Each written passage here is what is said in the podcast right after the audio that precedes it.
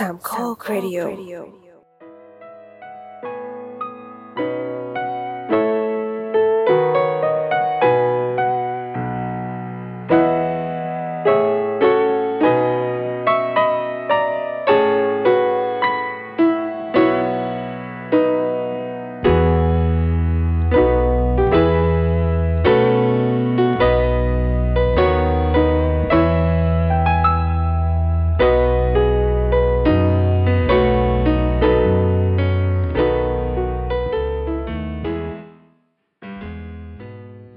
ผม สวัสดีครับ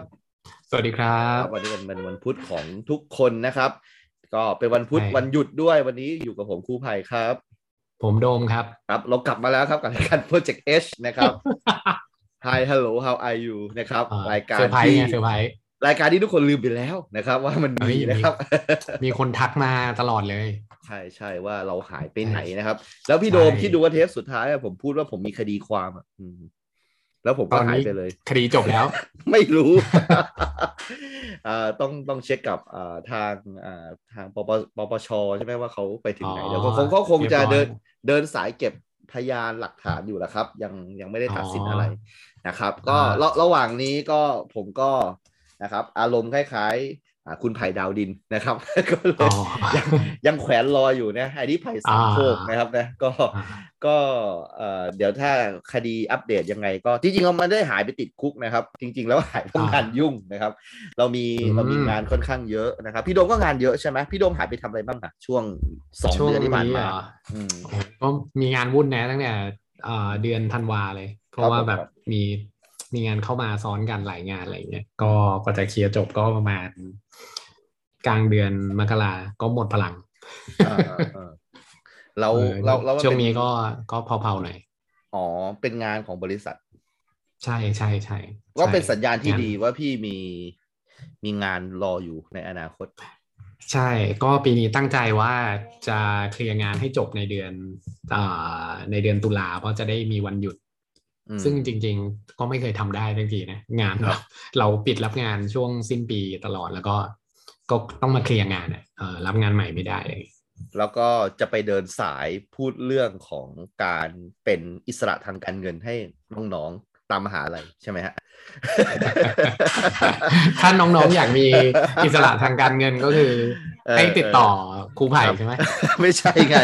ก็ก็พี่แบบมีเวลาว่างไงพี่แบบเคลียร์เงินเรียบร้อยเคลียร์บริษัทเคลียร์งานมีเวลาว่างก็อยากจะให้ความรู้น้องๆ น้องๆมหาวิทยาลัยอ๋อนะครับว่ารู้หรือเปล่าว่าเอ๊ะพี่รายการเรามีเด่นตลอดเออ การอิสระทางการเงินนั้นอ่ามันไม่ยากนะน้องเลยนะครับอะโอเคอ่าก็พี่โดมงานยุ่งแหละนะสองเดือนที่ผ่านมานะครับนะก็ที่เราหายไปก็ไม่ได้สวัสดีปีหมงปีใหม่กันเลยนะครับ ก็สวัสดีปีใหม่นะครับ ก็ถือว่าสวัสดีเอ่อวันมาคบูชาครับ แล้วก็คืออย่างนี้พี่โดมพี่โดมน่าจะจำครับได้ สมัยก่อนที่พวกเราอยู่ยะลากันนะมันจะมีอ่าห้างห้างหนึ่งชื่อห้างว่าซุปเปอร์ใช่ไหมเอออ่าอ่าห้างห้างซุปเปอร์อยู่ข้างๆร้านที่แม่ผมไปซื้อผ้ามาตัดเสื้อบ่อยอ่าเขาเรียกว่าอะไรนะรู้จักสายกลางไหมรู้จักดาวเทียมอะไรพวกนี้ใช่ไหมอืมๆเออเออแถวนั้นนี่ถ้าเวลาอยากได้ของเล่นก็เออปั่นจักรยานไปแถวนั้นแหละนะคร้ารับนที่แม่ไปซื้อจำได้ว่าร้านที่แม่ไปซื้อเสื้อไปซื้อผ้ามาตัดเนี่ยอ่าลูกสาวเขาน่ารักมาก ครับอืม แต่จำอะไรไม่ได้แล้วจำหน้าลูกเขาก็ไม่ได้แล้วตอนนี้อ่าครับผม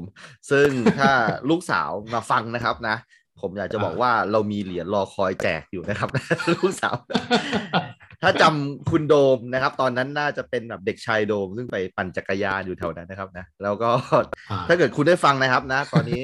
เขามีอิสระทางการเงินแล้วนะครับนะแล้วก็เขามีของจะให้คุณนะครับนะ สามารถติดต่อมาได้นะครับ คืออย่างนี้พี่โดมที่ที่ผมพูดมันไม่ใช่อะไรคือ ซูเปอร์มาร์เก็ตเนี่ยเขาจะมีเขาจะเหมือนมีส.ค.ส. ส่งความสุขอะนะครับ คือยะลาเนี่ยมีมีความพิเศษอย่างหนึ่งคือ เขาจะชอบทำการวาดโปสเตอร์ หรือว่าวาดอะไรอย่างเงี้ยอย่างเช่นล่าสุดเนี่ยหนัง GTH ใช่ไหม One for the Road ใช่ไหมฮะ อ่าฮะ ได้ยินมาเหมือนกัน ของคุณบาสใช่ไหม ก็คือว่าที่อื่นเขาใช้ไวนิลหมดละ เอออ่าที่นี่ใช้ก็คือยังวาดอยู่ ยังว่ายังตีตารางเป็นกริดอยู่ แล้วก็นั่งแกะอ่าอ่าประมาณนั้นนะครับ ซึ่งผมผมก็เคยเห็นอ่ากระบวนการการทำงานของเขานะเขาก็จะมีช็อปอะไรของเขาว่าเขาวาดกันตรงไหนอันเนี้ยอืมแม้ว่าโรงจะเป็นซีนิเพล็กแล้วไม่ใช่ stand alone แล้ว แต่ว่าก็ยังใช้กระบวนการอืมการการวาดมืออยู่นะครับ รวมถึงอ่าสมัยก่อนเนี่ยนะครับนะช่วงปีใหม่เนี่ยนะครับเขาจะมีการวาดเป็นบิลบอร์ดสี่อันนะครับ เริ่มจากอ๋อคริสต์มาสก่อน อืม ก็จะเป็นรูปเซนตาคงเซนตาคลอสกวางเรนเดียร์อ่าแล้วก็จะอ่ามีมีจะมีปีใหม่ใช่ไหมฮะ แล้วก็จะมีตรุษจีน แล้วก็วาเลนไทน์เรียงกันสี่บิลบอร์ดเลยอ่าอยู่อยู่ตรง จบเลย ในซุปเปอร์สี่เทศกาลในอ่าใช่ใช่่แล้วแล้วเราแล้วเราในฐานะเด็กอะ เรารู้สึก มีความสุขมากกับการนั่งดูป้ายเนี่ยว่าแบบตอนนี้กูอยู่อยู่ตรงไหนแล้ววะของป้ายเนี้ไปเนี่ยอ๋อตอนนี้อ๋ออ่าเริ่มจะคริสต์มาสแล้วเว้ยเออเฮ้ยแม่งยังมีอีกสองสามสี่เทศกาลไว้ยเอออะไรประมาณเนี้ยเออเด็กๆอะแค่แค่นี้มันก็มันก็สนุกแล้วอะเออมีความสุขแล้วใช่ไหมเออาไอไอคำว่าส่งความสุขนี่มันมีอยู่จริงนะสมัยก่อนอะคือคือเรามีความสุขง่าย ๆ กับอะไรแบบเนี้ยไม่น่าเชื่อ แต่ก่อนเราได้สคสใช่ไหมส่งความสุขอะไรแบบเนี้ยอ่าเออ เอ่อมีมีเรื่องเล่าอยู่พี่โดม คือพ่อผมทำงานไปรษณีย์นะครับ คือไปรษณีย์เนี่ยสมัยก่อนเนี่ยพี่โดมอ่าเราไม่มี SMS ส่ง เราไม่มีไลน์ใช่ไหมเราไม่มีเอ่อตัวเป็นดิจิตอลการ์ดที่แบบพี่พี่โดมอาจจะส่งให้ลูกค้าตอนแบบปีใหม่วันวันที่หนึ่งเลยเนี่ยว่าแบบเออขอบคุณนะครับอืมที่อ่าให้ความไว้วางใจเราแบบเนี้ยพี่โดมก็จะส่งความรู้สึกดีๆให้เขาใช่ไหมสมัยก่อนอะมันคือไปสียบัตรล้วนๆนึกออกไหมครับอืมซึ่งอืมอืม พ่อผมเคยบอกว่าแต่ก่อนการส่งสกสเนี่ยก็คือว่าไปรษณีย์เนี่ย จะเป็นอาชีพที่ไม่ได้หยุดปีใหม่ เพราะว่าอ๋อเขาจะต้องเคลียร์สกสให้หมดนะฮะแล้วก็พยายามให้มันถึงก่อนปีใหม่ให้ได้ อืม ถ้าเป็นไปได้นะอ่าใช่ใช่แล้วเหมือนคือกับคนว่ารับก็จะได้แบบเซอร์ไพรส์อะไรอย่างเงี้ยนะใช่คนรับจะได้รู้สึกว่าอ่าเออไม่ใช่ไปได้รับวันที่สามเลยประมาณเนี้ยเออมันก็ความรู้สึกมันก็ไม่ได้ ข้ามมาแล้วนะใช่อ่าใช่ใช่ใช่ประมาณนั้นนะฮะพ่ออืมพ่อก็เล่าให้ฟังว่ามันงานมันยุ่งมากปีใหม่ พ่อก็ไม่เคยได้ได้อยู่บ้านเลย ไม่รู้ว่าอยู่จริงหรือเปล่านะว่าแบบอยู่ไปรษณีย์จริงหรือว่าอยู่อย่างอื่นนะครับ อาจจะไปอ่ากงเหล่าอยู่กับเพื่อนหรือไม่แน่ใจนะครับนะแต่แกบอกว่างานงานมันหนักมากนะครับสำหรับตอนนี้ แต่ว่าตอนนี้ก็ไม่มีใครส่งสกสกันแบบจริง ๆ แล้วเนาะเป็นที่เป็นโปสกาอ๋ร์อดก็น้อยลงใช่ไหมน้อยลงน้อยลงอืมครับอย่างล่าสุดนี่ก็ไปเยี่ยมลูกค้านะครับ ไม่ได้ไปเองอะให้ครับเอ่อที่ออฟฟิศไป ก็เอากระเช้าเอาอะไรไปให้ ครับครับก็พอครูไผ่พูดก็นึกในใจแบบ เออด้วยความที่มันเป็นธุรกิจเนี่ยมันก็ส่งไปรษณีย์ไม่ไม่สะดวกนักอะนะครับ ครับ ก็ไปหาเองดีกว่าจะได้แบบทักทาย อืมเออนะครับจะได้ไปดูด้วยแบบเป็นไงบ้าง จริง ๆ ก็คือหาเรื่องไปถามแล้วว่าปีนี้จะทำโปรเจกต์อะไรอีกไหมอะไรเงี้ยเออเออนะครับก็ นะพี่โดมก็นะเป็นคนที่ productive นะครับนะปีใหม่ก็ทำงานนะนะนะมองมองถึงแบบว่าโปรเจกต์ต่อไปเรียบร้อยเรื่อยๆนะครับรวมถึงอ่ารายการเราด้วยนะครับเอ่อเราไม่ได้ทิ้งรายการนี้นะครับอ่าทุกวันพุธเนี่ยเราก็รอคอยการกลับมาจริงๆแล้วผมงานยุ่งมากเลยพี่โดมยุ่งแบบอ่ายุ่งมากๆเลย คือออผมขอโทษพี่ด้วย พี่อาจจะรอผมเฮ้อยยู่แล้วเนี่ยเออเฮ้ย คือไม่ไม่ต้องขอโทษไม่ต้องขอโทษเออขอโทษคนฟังอะขอโทษคนคฟังนฟัง คือคือผมจะเล่าเล่าอย่างนี้พี่โดมคือว่าในช่วงเวลาที่ที่พวกเราเนี่ยหายไปอะ คือผมอะอ่าเคลียร์งานในเหมือนเหมือนเหมือนเป็นบาปที่ผมสร้างไว้ตอนออนไลน์อะพี่อ๋อคือออนไลน์อะ มันมีคือปกติโรงเรียนมันจะยุ่งอยู่แล้ว แล้วอยู่ดีโรงเรียนมันชัดดาวน์ไปเลยหนึ่งเทอมอะนึกออกไหมฮะอืม เรื่องของงบประมาณเรื่องของเอกเงินสารอะไรพวกทำเนี้ยนะค่ายอะไรประมาณเนี้ยมันมันมีอ่าเยอะมากเลยประมาณเนี้ยนะครับอืมแล้วแล้วแบบอ่าอย่างเช่นแบบพี่ที่พี่โดมน่าจะได้มาจอยกับผมก็คือค่ายอะไรสักอย่างหนึ่งประมาณเนี้ยอ่าอ่านะครับนะอ่าอ่าเราเราท่านผู้ฟังฟังว่าสงสารพี่โดมมากเลยนะครับก็คือว่า อยู่ดีๆพี่โดมกำลังขับรถอยู่ใช่ไหมเรียบด่วนไหมตรงนั้นอยู่ตรงไหนนะอ่าจริง ๆ อยู่หลังรามอยู่หลังอ๋อรามตอนตอนตอนนั้นเนี่ยเรียบด่วนแล้ว เอออยู่เรียบด่วนแล้วใช่ไหมคือพี่อ่าใช่พี่โดมน่าสงสารมากคือว่าผมอะอยากจะได้วิทยากรภายในเวลาหนึ่งชั่วโมงนะครับ วิทยากรที่แบบมีความรู้ทางด้านคอมพิวเตอร์เนี่ยเออมันนึกถึงใครไม่ออกนึกถึงพี่โดมนะครับ ก็เลยโทรไปบอกพี่เป็นวิทยากรให้ให้ค่ายผมหน่อยเนี่ยนะครับอ่าซึ่งมันมันก็ดีตรงที่ว่ามันเป็นออนไลน์นะเออก็คือพี่โดมก็อ่าก็เออรถติดอยู่นะครับผออก็เปิดเออเปิดวันนั้นพูดเปิดแล้วติดแบบ หนักเลยอะเออคือแบบเออตายแล้วนึกในใจกูไม่ทันแน่เลยว่ะเออนะครับสุนะดท้ายก็ต้องเลี้ยว ใช่สุดท้ายเลี้ยวเข้าไปโอเคจอดร้านกาแฟนะครับ แล้วก็ออนไลน์ใช่มาหาน้องๆที่โรงเรียนผมนะครับนะก็ใช่มาใช่มาเป็นวิทยากรเกี่ยวกับค่ายหุ่นยนต์นะครับนะก็มาพูดประสบการณ์นะครับ เกี่ยวกับการเป็นโปรแกรมเมอร์เหมือนก็ที่พูดในรายการเราเนี่ยแหละนะครับ แต่ว่าอืมอ่าผมไปไปไปถาม feedback น้องๆนะพี่โดมนะครับเขาก็บอกว่าเออเขา เขาเขาชอบนะที่ที่ได้ฟังประสบการอืณ์มจากแบบของจริงประมาณเนี้ยนะครับ เพราะว่าพวกผมพูดก็ก็ก็ดูงูงูปลาปลาแหละเพราะว่าพวกผมเป็นครูใช่ไหม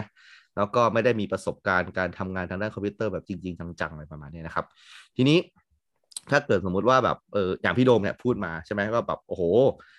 งานมันเป็นยังไงงานคอมพิวเตอร์เนี่ย แม้ว่ารายได้มันจะสูง แต่ว่ามันก็มากับความรับผิดชอบใช่ไหมถ้าเกิดสมมติว่าอ่าระบบอะไรมันใช้ไม่ได้เนี่ยเราก็ต้องเราก็ต้องแก้ไขอะไรเนี่ยนะครับเด็กๆใช่ก็ใช่ก็ก็ใช่ชอบนะฮะก็จริงๆมันเป็นค่ายแบบประกอบหุ่นยนต์ แต่ว่าเราก็ก็อยากจะให้ ดีจะเลยอะแบบให้เด็กๆแบบมี inspire ประมาณนี้เนอะตอนนี้หุ่นยนต์เดินตามเส้นได้ละวันนี้ ตัวแรก อ๋อ ดีเลยเรียบร้อยนะครับ หลังจากที่ปลุกปั้นโปรเจกต์กันมาสองสามสัปดาห์นะประมาณนี้นะครับอืมก็ทำไปเรื่อยๆนะครับนะเราก็แข่งไหมมีมีแข่งไหแข่งมีแต่ละแข่งแบ่งมีแข่งแบ่งทีม ใช่ วันนี้วันนี้เดินได้สองตัวแล้ว เดี๋ยวเดี๋ยวจะมีแข่งก็คือเดินให้นิ่มที่สุดเข้าโค้งให้ดีที่สุดอะไรประมาณเนี้ยนะครับนะอืมก็ก็จริง ๆ ก็ก็ขอขอบคุณอ่าอย่างแรกก่อนเลยก็คือคุณคุณคุริลินนะฮะคุณคุริลิน ที่ใช้ทวิตเตอร์ว่าคุริลินนะครับ ก็อ่าได้ได้มอบทุนให้น้องๆมาที่ที่ที่ผมเนี่ยนะครับ แล้วก็เราก็ได้เปลี่ยนทุนนี้เป็นหุ่นยนต์นะครับทำให้เด็กสามารถเอาหุ่นหุ่นยนต์กลับไปเล่นที่บ้านได้เลย ผมว่ามีไม่กี่ที่มีไม่กี่ที่คือ เราแพ็คใส่ถุงซิปซิปล็อกอะพี่ แล้วก็อ่าให้เด็กกลับบ้านไปเลยอะไรประมาณนั้นอืมแล้วก็สามารถที่จะอยู่กับหุ่นยนต์ได้เลยคือเด็กอะอ่าอยู่บ้านแล้วก็นั่งต่อหุ่นยนต์แล้วมีปัญหาก็ อ่ามาเฟซไทม์กับผมมาแบบซูมกับผมว่าแบบเอออ๋อเออตรงนี้มีปัญหาอะไรประมาณเนี้ยนะครับนะก็แก้กันไปเยี่ยมเลยจนสุดท้ายก็ก็ทำได้ เพราะว่าด้วยโควิดด้วยเราไม่สามารถที่จะจัดค่ายแบบปกติได้นะครับอ่าอะใช่นะเอ่อเรื่องเรื่องงบประมาณในการซื้อหุ่นยนต์หุ่นยนต์ตรงเนี้ยก็ส่วนหนึ่งนะครับนะก็ได้ความอนุเคราะห์นะครับ มาจากเนี่ยท่านผู้ฟังเรานี่แหละนะครับนะแล้วก็ขอขอบคุณนะครับ คุณแบงค์นะครับที่เป็นโต้โผนะครับในการระดม คอมพิวเตอร์จากเพื่อนๆนะครับนะ ได้มาอ่าแปดแปดเครื่องได้มาแปดเครื่อง โอ้โห เยอะมากเลยนะครับ ได้โน้ต โน้ตบุ๊กมาแปดเครื่องนะครับนะแล้วก็ส่งตรงมาที่ที่โรงเรียนผมนะครับ ตอนนี้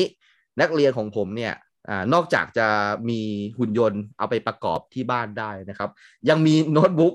แบบแบบครูผมไม่มีคอมพิวเตอร์อะเอาโน้ตบุ๊กไปเลยนะครับ ซึ่งก็เยี่ยมเลยอะเออเป็นปรากฏการณ์ที่แบบว่าเด็กๆแบบ happy มาก แต่ว่าเด็กๆมีโน้ตบุ๊กใช้มี รถแบบเป็นแบบหนึ่งต่อหนึ่งเลยประมาณนี้นะครับ ก็ก็ดีนะดีเออดีถ้าถ้าไม่มีรายการนี้ก็คงไม่มีอะไรแบบเนี้ยนะครับ แล้วก็ขอขอบคุณด้วยนะครับนะเราก็อ่าเอ่อดีใจนะครับนะประมาณนี้พี่โดมนะครับ แล้วก็ขอบคุณพี่โดมด้วยแหละนะมาเปิดค่ายให้นะครับนะโอ้จริงๆแล้วคบขอบคุณเป็นเกียรติมากเอ่อ ทุกทุกอย่างที่เกี่ยวกับค่ายหุ่นยนต์นี่ก็คือเกี่ยวกับรายการ Project H หมดเลยนะครับนะอย่างละนิดอย่างละหน่อยประมาณนี้นะครับ แล้วก็นั่นแหละครับ มันก็มีอ่าหลาย ๆ เรื่องถ้าเกิดใครที่ติดตามฟังผมจะรู้ว่าผมเนี่ย เป็นคนที่ส่งเด็กไปโอลิมปิกวิชาการทุกปีนะครับแล้วที่หายไปก็คือติวโค้งสุดท้ายโอลิมปิกวิชาการนะครับ ก็ก็เหนื่อยมากส่งไปส่งไปแข่งขันใช่ไหม ใช่ อันนี้คือแค่สเตจแรกโอเคก็ก็เหนื่อยละอืมนะครับ ก็ก็ปีนี้ก็ก็ส่งไปนะครับ ก็เป็นเป็นมาตรการโควิดด้วยพี่โดม มันก็ลำบากนิดนึงนะครับ เด็กๆต้องตรวจ ATK เทสอะไรพวกเนี้ยครับ ก็เป็นการจำลองการสอบสนามใหญ่ที่จะเกิดขึ้นแน่นอนในในอีกไม่กี่เดือนนี้สำหรับพวกแบบม .6 ที่กำลังจะจบนะครับพี่โดมครับ เวลาจบม .6 นี่มันเป็นช่วงเวลาที่ขึ้นเครงนะ เป็นช่วงเวลาที่ทุกคนรอคอยด้วยแบบว่า จะได้จบแล้ว เราจะพี่โดมเป็นไหมสมัยก่อนแบบ เอาเสื้อให้เพื่อนเขียนด้านหลังอะไรแบบเนี้ยเออ มีมีมีมีเออเออเออเป็นยังไงบ้างอะอ่าเราเล่าเล่าถึงวันที่จบให้หน่อย แบบวิทยาลัยหรือว่ามหาลัยหรืออะไรก็ได้เนี่ยเออแบบว่าโอ้โหตอนตอนวัยรุ่นนานนะอย่างเนี้ยเออเป็นยังไงบ้างอะตอนจบอะอืมต้องเท้าความไปไกลมากเลยนะอืมอืมประมาณปีสี่หนึ่งโอ้ปีโหสี่สี่หนึ่งเลยนะครับเออเออเออเออสี่ศูนย์สี่หนึ่งเนี่ย ก็ลูกลูกก็ศิษดีย์ปัจจุนะบันผมนี่เกิดห้าศูนย์นะ เอาจริง ครับ ลูกศิษย์ที่ที่อยู่ตอนเนี้ย โอ้โหโอเคซีหนึ่งมันเป็นยังไงเออตอนนี้ เออเออเฮ้ยก็เป็นความรู้สึกสมัยนั้นมันอะไรวะ มันเป็นช่วงแบบ อ่า มันมันเป็นยุคของการแข่งขันนึกภาพแล้วกันมันเป็นยุคของการแข่งขันของสองค่ายเพลงยักษ์ใหญ่อ่า อ่าพูดชื่อได้แหละ RX กับแกมมี่ ได้ไหมใช่ใช่โอ้ยสมัยนั้นแบบ พี่เต๋าพี่มอสอ่าอะไรอย่างเงี้ยเออมันอ่ายุคนั้นเลยคราวเนี้ยวัยรุ่นก็ก็จะทำอะไรคล้ายๆกันกับไอดอลของเขาอะครับไว้ผมอย่างนั้นบ้างอือ่มาอืมอืมอืมแต่งตัวอย่างนั้นบ้าง ใส่เสื้อลายสกอตปะไม่ครับจำไม่ได้แล้วอะเออเออเออพี่เต๋าจะมีจะมีที่คาดผมไหมบอกถ้าผมจะไม่ผิดอ่าอย่างนั้นแหละอย่างนั้นแหละก็ก็จะมีเพื่อนทรงๆอย่างนั้นเหมือนกันอ่าทุกคนก็จะก็ทำมันทำให้ย้อนนึกไปถึงตอนนั้นนะก็จะเป็นแบบ การอ่าเขียนเสื้อเนี่ยมันมันเหมือนกับอ่าเป็นการเขาเรียกอะไรอะอ่าเขียนบันทึกความทรงจำไว้นะอืมไว้ไว้ในเสื้อว่าเฮ้ยมันเหมือนกับเป็นการเก็บฟีดแบ็กจากเพื่อนนะตลอดเวลาที่อยู่ด้วยกันมา บางคนก็จะแบบว่าเฮ้ยมันคนบางคนที่เขารู้สึกดีกับเราเขาก็จะเขียน อืมอืมอ่าเฮ้ยยินดีด้วยนะ อะไรอย่างเงี้ย ขอให้แบบอ่า ข้างหน้าแบบโอเคนะอะไรอย่างเงี้ยครับบางคนที่เขารู้สึกแบบรู้สึกดีกับเรามากๆ มันก็จะด่าพ่อล่อแม่เราไปในเสื้ออ่าอ่าโอเคอย่างเช่นอีอ่าฮะมึงเนี่ยนะแต่ไม่อ่าไม่ได้ด่านะหมายหมายถึงว่าเขาก็จะอ่าอ่าเขียนแบบเอ้ยเออขอให้มึงอะไรอย่างเงี้ยไปอ่าฮะโชคดีประสบความสำเร็จอะไรอย่างเงี้ยประมาณนั้นอ๋อก็เป็นความทรงจำที่ที่ดีของกู้ภัยอะอ๋อคือของผมเนี่ยผมจำได้ว่าที่โรงเรียนมีโรงเรียนมีผให้มอะสาวนะๆเขียนไหม ผมไม่มีไม่มีไม่มี คือที่โรงเรียนอะเราเคยท้ากันว่าเดี๋ยวถ้าจบเราจะกระโดดไอ้สระเนี้ยประมาณนี้เอออ่าอ่าอ่าเออ มันมีสระอยู่สระหนึ่งศาลาอยู่าเออเออเราเราก็กระโดดจริงๆอืมเหรอเนี่ยเออแล้วจริก็งเหรอครับผม แล้วก็ลงไปเจอกระเบื้องแก้วอ๋อเลือดเลือดเต็มสระเลย อะไรวะเนี่ยกลายเป็นแบบหนังแบบสยองขวัญเลย เออเออก็เออก็กระโดดสระอืมเลยเนี่ยเออแต่ว่ามันเป็นช่วงเวลาของแบบความบ้าระห่ำอะผมว่าในแบบอืมว่า หรือว่าความรู้สึกดีๆ หรือว่า การที่แบบว่าต่อไปนี้กูไม่ต้องตัดผมตามระเบียบแล้วประมาณเนี้ยเออกูจบแล้ว เอออ่าอ่าอ่าเอ่อต่อไปนี้ก็ อ่า ใครที่เคยไปสร้างอะไรกับอาจารย์ทำอาจารย์เขาร้องไห้ บางคนก็เป็นคนดีในวันสุดท้ายสักนิดนึงใช่ไหมไปไหว้อาจารย์ขอคำมาอะไรแบบเนี้ยมันเป็นความรู้สึกที่ดีนะครับ เป็นความรู้สึกที่ดีมากๆนะครับ แต่ว่าในปีนี้นะครับ โรงเรียนผมไม่มีพิธีอะไรพวกนี้แล้วอืมจริงๆแล้วพิธีมันเป็นอะไรที่ยิ่งใหญ่มากในช่วงหลังๆนะคือ ยิ่งยิ่งในปีใหม่ ๆ เนี่ย เหมือนกับประมาณว่ามันมีอาจารย์ใหม่ ๆ เข้ามาใช่ไหมครับ แล้วอาจารย์ใหม่ ๆ บางทีผ่าน ผ่านงานรับปริญญานึกออกไหมพอเอาอ่าเอาไอเดียงานรับปริญญาเนี่ย มาเผยแพร่ในโรงเรียนมัธยม มันทำให้งานจบของแต่ละโรงเรียนเนี่ย มันเวอร์วังอลังการมากยุคหลังๆมันไม่เหมือนกับพวกเราอะอืมที่แบบจบก็แค่เดินออกจากโรงเรียนแล้วก็แบบไปปาร์ตี้กันเอง หรือว่าแบบมีอะไรนิดๆหน่อยๆแต่ว่า พอหลังๆเนี่ยงานไอ้ที่มันเรียกว่างานปัดฉิมเนี่ยมันมันยิ่งใหญ่มากเลยพี่โดนะฮะมันยิ่งใหญ่มากมีนักเรียนมาบูมอะวัฒนธรรมบูมก็เริ่มมีใช่ไหมในในรั้วโรงเรียน มีการต่อแถวมอบดอกไม้ มีแต่ละชั้นปีมีการแสดงให้รุ่นพี่ที่กำลังจะจบไปประมาณนี้นะ เอออย่างเช่นโรงเรียนใหม่ที่ผมย้ายมามีกินเลี้ยงด้วยโต๊ะจีนอะไรประมาณเนี้ยเออแล้วก็มีแบบว่าให้อาจารย์อะไรมากล่าวความรู้สึกนะครับ มีการผูกข้อมือผูกสายสิญจนอะไรประมาณเนี้ยนะครับนะอ่าให้สินให้พรเออให้สินให้พรอ่าประมาณนั้นนะก็ถือว่าได้โอกาสอ่าขอคำมากันบางคนก็ร้องผมร้องไห้ อยู่อ่าบางบางอ่าบางทีแบบเด็กนางรำอะอาจารย์อืมซ้อมแต่มหนึ่งอะเขี้ยวเข็นอะพอมหกอืมลำสวยแล้วก็ต้องจากกันแล้วแบบเนี้ยเออก็แบบโอ้โหอืมแบบอืมร้องไห้ร้องห่มแล้วก็กอดกันประมาณนี้นะ เออก็มีมีเรื่องราวเยอะแยะนะครับสำหรับเอ่อการที่จะจบการศึกษามันมีพิธีอะไรที่แบบประทับใจอะนะ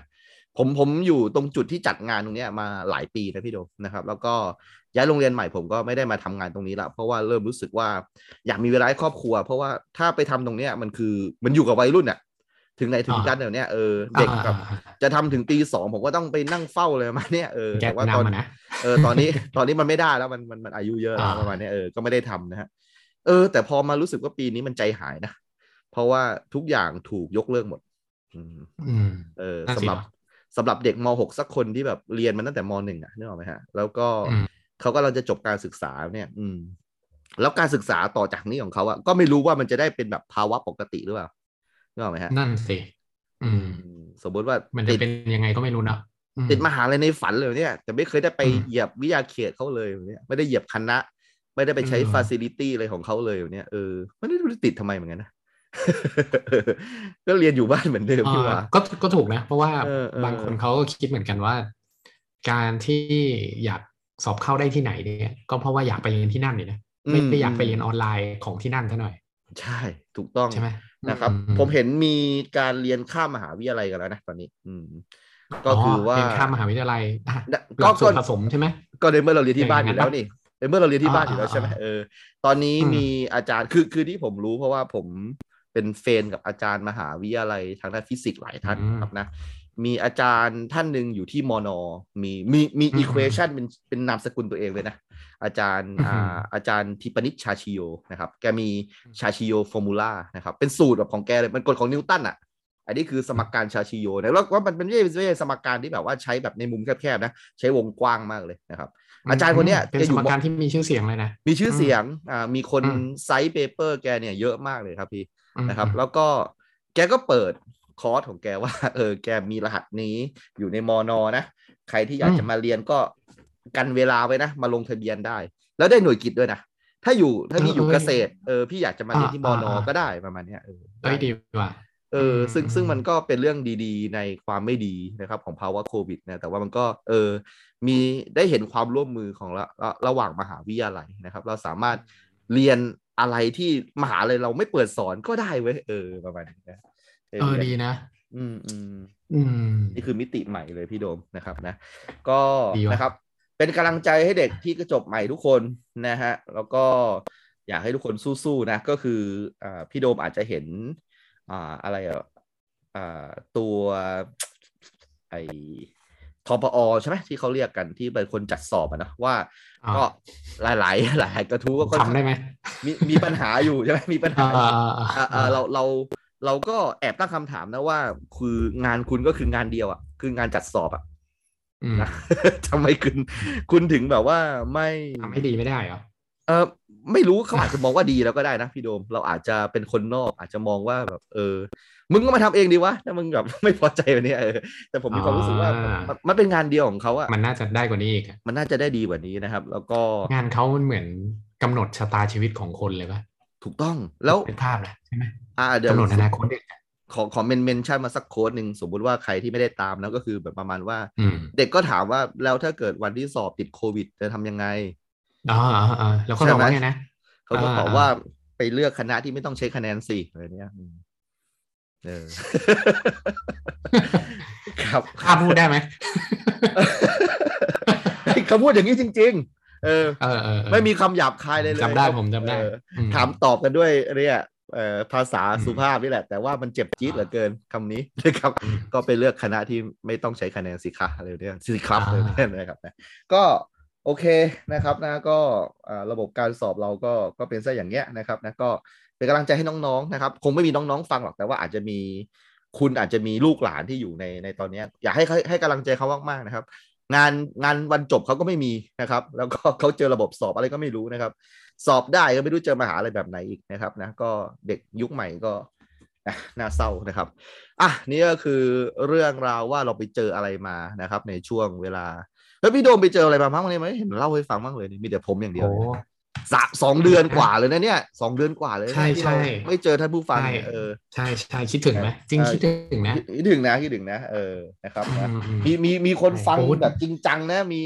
มีหลายๆคนบอกว่าแบบเออรายการเราใช่หายไปไหนนะครับนะ ก็ขอขอบคุณอ่ามมากๆก็เห็นมันมีรายการใหม่ๆ ของสามโคกออกมานะ ตอนนี้นะเออซึ่งอ่าเออเราเราอยากจะทำนะ แต่ว่ารายการเก่าเราก็มี นะครับเราก็เราก็ควรจะทำรายการเก่าให้ดีก่อนนะอ่าครับอ่าถ้าเวลาเหลือค่อยไปทำรายการใหม่นะครับนะอะเดี๋ยวไงพี่โดมไปเจออะไรมาบ้างสองสามเดือนที่ผ่านมาโอ้อยากจะเล่าเป็นประสบการณ์แชร์ช่วงนี้อะไรบ้หายไปนะ อย่างแรกคือพิธีกรหญิงของเราเนี่ยอะทักอะมาเป็นไงบ้างเออเป็นหไงลายรบ้อบมาก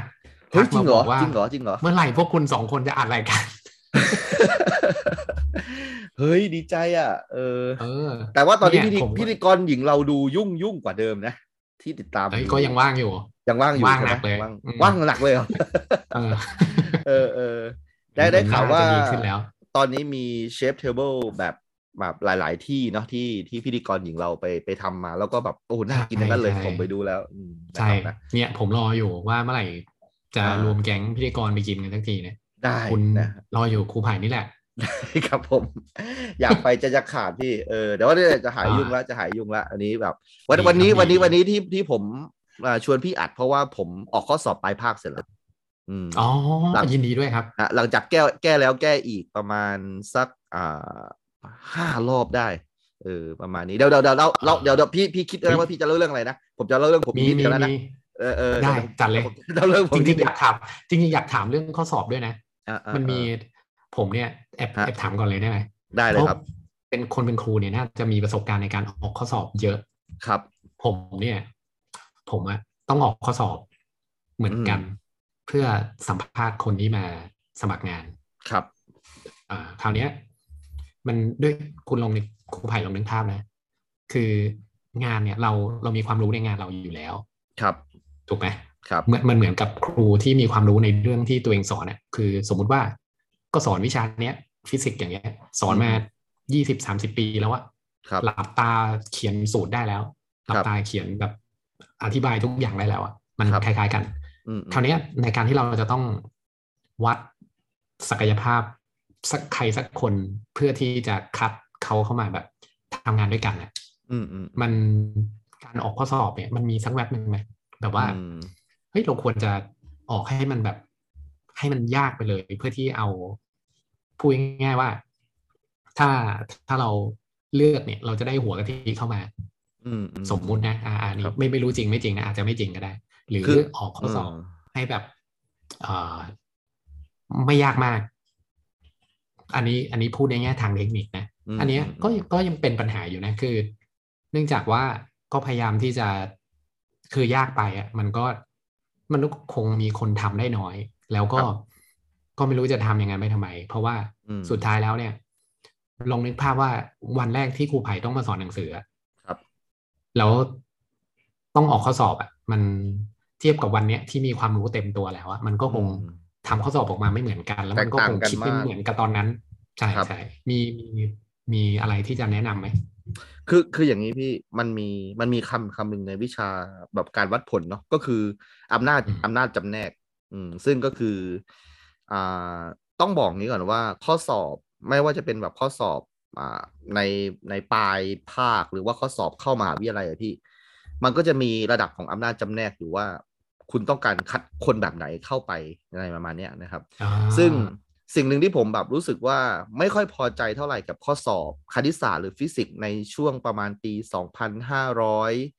59 60 61 62 ประมาณเนี้ยนะครับ คืคืออผมปีเคยเห็นคุณบ่นเรื่องนี้ ว่ามันเออยากสลับง่ายอะไม่ไอ้ไอ้ไม่ไอ้ไอ้ไอ้ไอ้อ่าไอ้นั่นคือโอลิมปิกแต่ว่าข้อสอบอ่าเข้ามหาวิทยาลัยอะคืออามัมันเป็นข้อสอบที่อำนาจจำแนกสูงมากพี่ เราเราลองคิดดูว่าถ้าเกิดมันมีคนไม่เก่งได้คะแนนหนึ่งคะแนน กับคนเก่งจัดๆเลยได้คะแนนสิบคะแนน แล้วแล้วห้องมีสิบคนได้รับลำดับเอ่อแบบได้คะแนนหนึ่งสองสามสี่ห้าเจ็ดแปดเก้าสิบเลยแบบนี้เลยนะอ่าอ่าอ่าอ่าเอ่อไอ้นี่ไอ้นี่มันคือในในในในในเชิงนามธรรมนะก็คือว่ามันเป็นไปไม่ได้หรอก แต่ว่าถ้าเกิดอำนาจจำแนกของพี่มันคือ มันคือแปดจุดห้าแปดจุดห้านะพี่จะมีคนผ่านข้อสอบพี่แค่สองคน อืม แต่ว่าในกองที่ตกเนี่ย พี่ไม่รู้เลยว่า คนที่ได้เจ็ดกับคนที่ได้หนึ่งคือใคร เพราะว่าเขาตกทั้งคู่ เขาอยู่ในสถานะที่สอบไม่ผ่านทั้งคู่ประมาณเนี้ยเออ ซึ่งมันก็อยู่ที่ว่าพี่ต้องการอำนาจจำแนกขนาดไหนอะซึ่ง ในข้อสอบที่ผมพูดไปเนี่ย ในการเข้ามหาวิทยาลัยอำนาจจำแนกเนี่ยมันประมาณแปดถึงแปดจุดห้าอืม คือพี่คิดดูว่าคะแนนเต็มสามร้อยอะ คะแนนเฉลี่ยประเทศอยู่ที่ยี่สิบเองอะยี่สิบสามสิบสี่สิบอยู่ไม่เกินเนี้ย แต่คะแนนเต็มสามร้อยนะ เดี๋ยวนะครับ คะแนนเฉลี่ยกับคะแนนเต็มมันห่างกันยังวะใช่ไง ผมถึงได้บอกว่าอำนาจจำแนกมันคือแบบบัตรซบมากเลยไงคือคนที่ทำได้ก็จะแบบสองร้อยสองร้อยห้าสิบ แต่ว่าอ่าคนที่ทำไม่ได้เลยก็จะอยู่ที่สิบยี่สิบสามสิบเฉลี่ยแล้วมันก็อยู่ที่ประมาณยี่สิบห้าสามสิบประมาณเนี้ยเอออ่าคำถามก็คือว่าแล้วแล้วอำนาจจำแนกแบบมันคืออะไรอะ สมมุติว่านักเรียนระดับกลางอย่างเนี้ยเออที่เขาได้เรียนประมาณได้ประมาณสักห้าคะแนนแบบเนี้ยเขาอยู่กองเดียวกับคนที่ไปเดาแล้วได้ศูนย์อะเขาอยู่ในตะแกรงเดียวกันเลยอะอ่าทั้งที่เขาอ่าเขามีความรู้อะแต่ว่าไม่ได้มีอืมความรู้ถึงขนาดทำข้อสอบที่มันแบบ โอ้โห แบบพิริพิไรอะไรขนาดนี้ได้แบบโอ้โหแบบต้องทำแบบเยอะขนาดนั้นซับซ้อนขนาดนั้นนะครับ เพราะฉะนั้นเออมันมันก็อยู่ที่ว่าพี่ต้องการใครเนี่ยเออซึ่งผมไม่รู้เหมือนกันว่ามหาวิทยาลัยเนี่ยต้องการคนขนาดนั้นไปทำไมเนี่ย เพราะว่าสุดท้ายแล้วคุณก็ต้องรับไอ้คนที่เป็นตะแกรงที่มันสอบตกเนี่ยอยู่ดีอืมแทนที่คุณจะได้รู้ Data ก็ว่าแบบเขาแบบประมาณไหนเนี่ย คุณก็แบบทำให้เขาตกไปแล้วประมาณเนี้ยอืมซึ่งน่าเสียดายประมาณเนี้ยนะอืมซึ่งก็ก็ก็ควรจะต้อง เอ่อถ้าเกิดวัดตามตามวัดผลนะอันนี้ก็หลาย ๆ คนก็คงจะเคยเรียนมันก็คือเป็น standard curve อะครับ standard curve ก็คือเป็นระฆังคว่ำใช่ไหมไอไอคำว่าระฆังคว่ำเนี่ยก็คือตรงกลางมันคือเลขห้าใช่ไหมตรงนี้คือเลขสิบตรงนี้คือเลขศูนย์ก็คืออมข้อสอบที่ดีก็คือทุกคนที่มาสอบเนี่ย คนส่วนใหญ่ควรจะได้ห้าคะแนน คนส่วนน้อยๆควรจะเต็ม คนส่วนน้อยๆแล้วควรก็จะตกอ่าประมาณนั้นโอเคเออนั่นแหละก็คือว่าพี่อาจจะต้องอ่าไปลองเทสกับ อะไรสักคนหนึ่งคนในออฟฟิศก็ได้เนี่ยแล้วดูซิว่าเออเอ้ยมอำนาจจำแนกมันสักประมาณเท่าไหร่เนี่ยคือมันควรจะเป็นอืม standard อืม curve ถึงจะดีอืมแล้วพี่ก็จะได้เห็น Data ด้วยว่า อ๋อ โอเคห้านี่ก็คือคุณเป็น average เนาะแต่ว่าถ้าเกิดคุณแปดเนี่ยคุณก็อะคุณเป็นแบบใครสักคนที่แบบไม่ธรรมดาแล้วแหละอะไรประมาณนี้อ่าอ่าอ่าอะไรประมาณนั้เฮ้ยนน่าสนใจเป็นทฤษฎีที่น่าสนใจนะอ่าฮะเดี๋ยวขอไปลอกกันบ้างทีนี้ทีนี้เรื่องของเรื่องที่อืมที่ที่แก้ข้อสอบเนี่ยมาเจ็ดแปดครั้งเนี่ยนะครับ เพราะว่า ปกติผมไม่มีปัญหากับการออกข้อสอบเลยพี่โดมนะฮะแต่ว่าผมจะมีปัญหากับตอนที่มาตรวจอะว่าแบบมันมีหลาย ๆ ข้อที่มันมันฟรีอะเพราะผมแบบคิดช้อยผิดอย่างไรเนี้ยเอออ้าวคือผมผมคิดอ่าคิดแล้ว มันมันต้องมีตัวเลือกใช่ไหม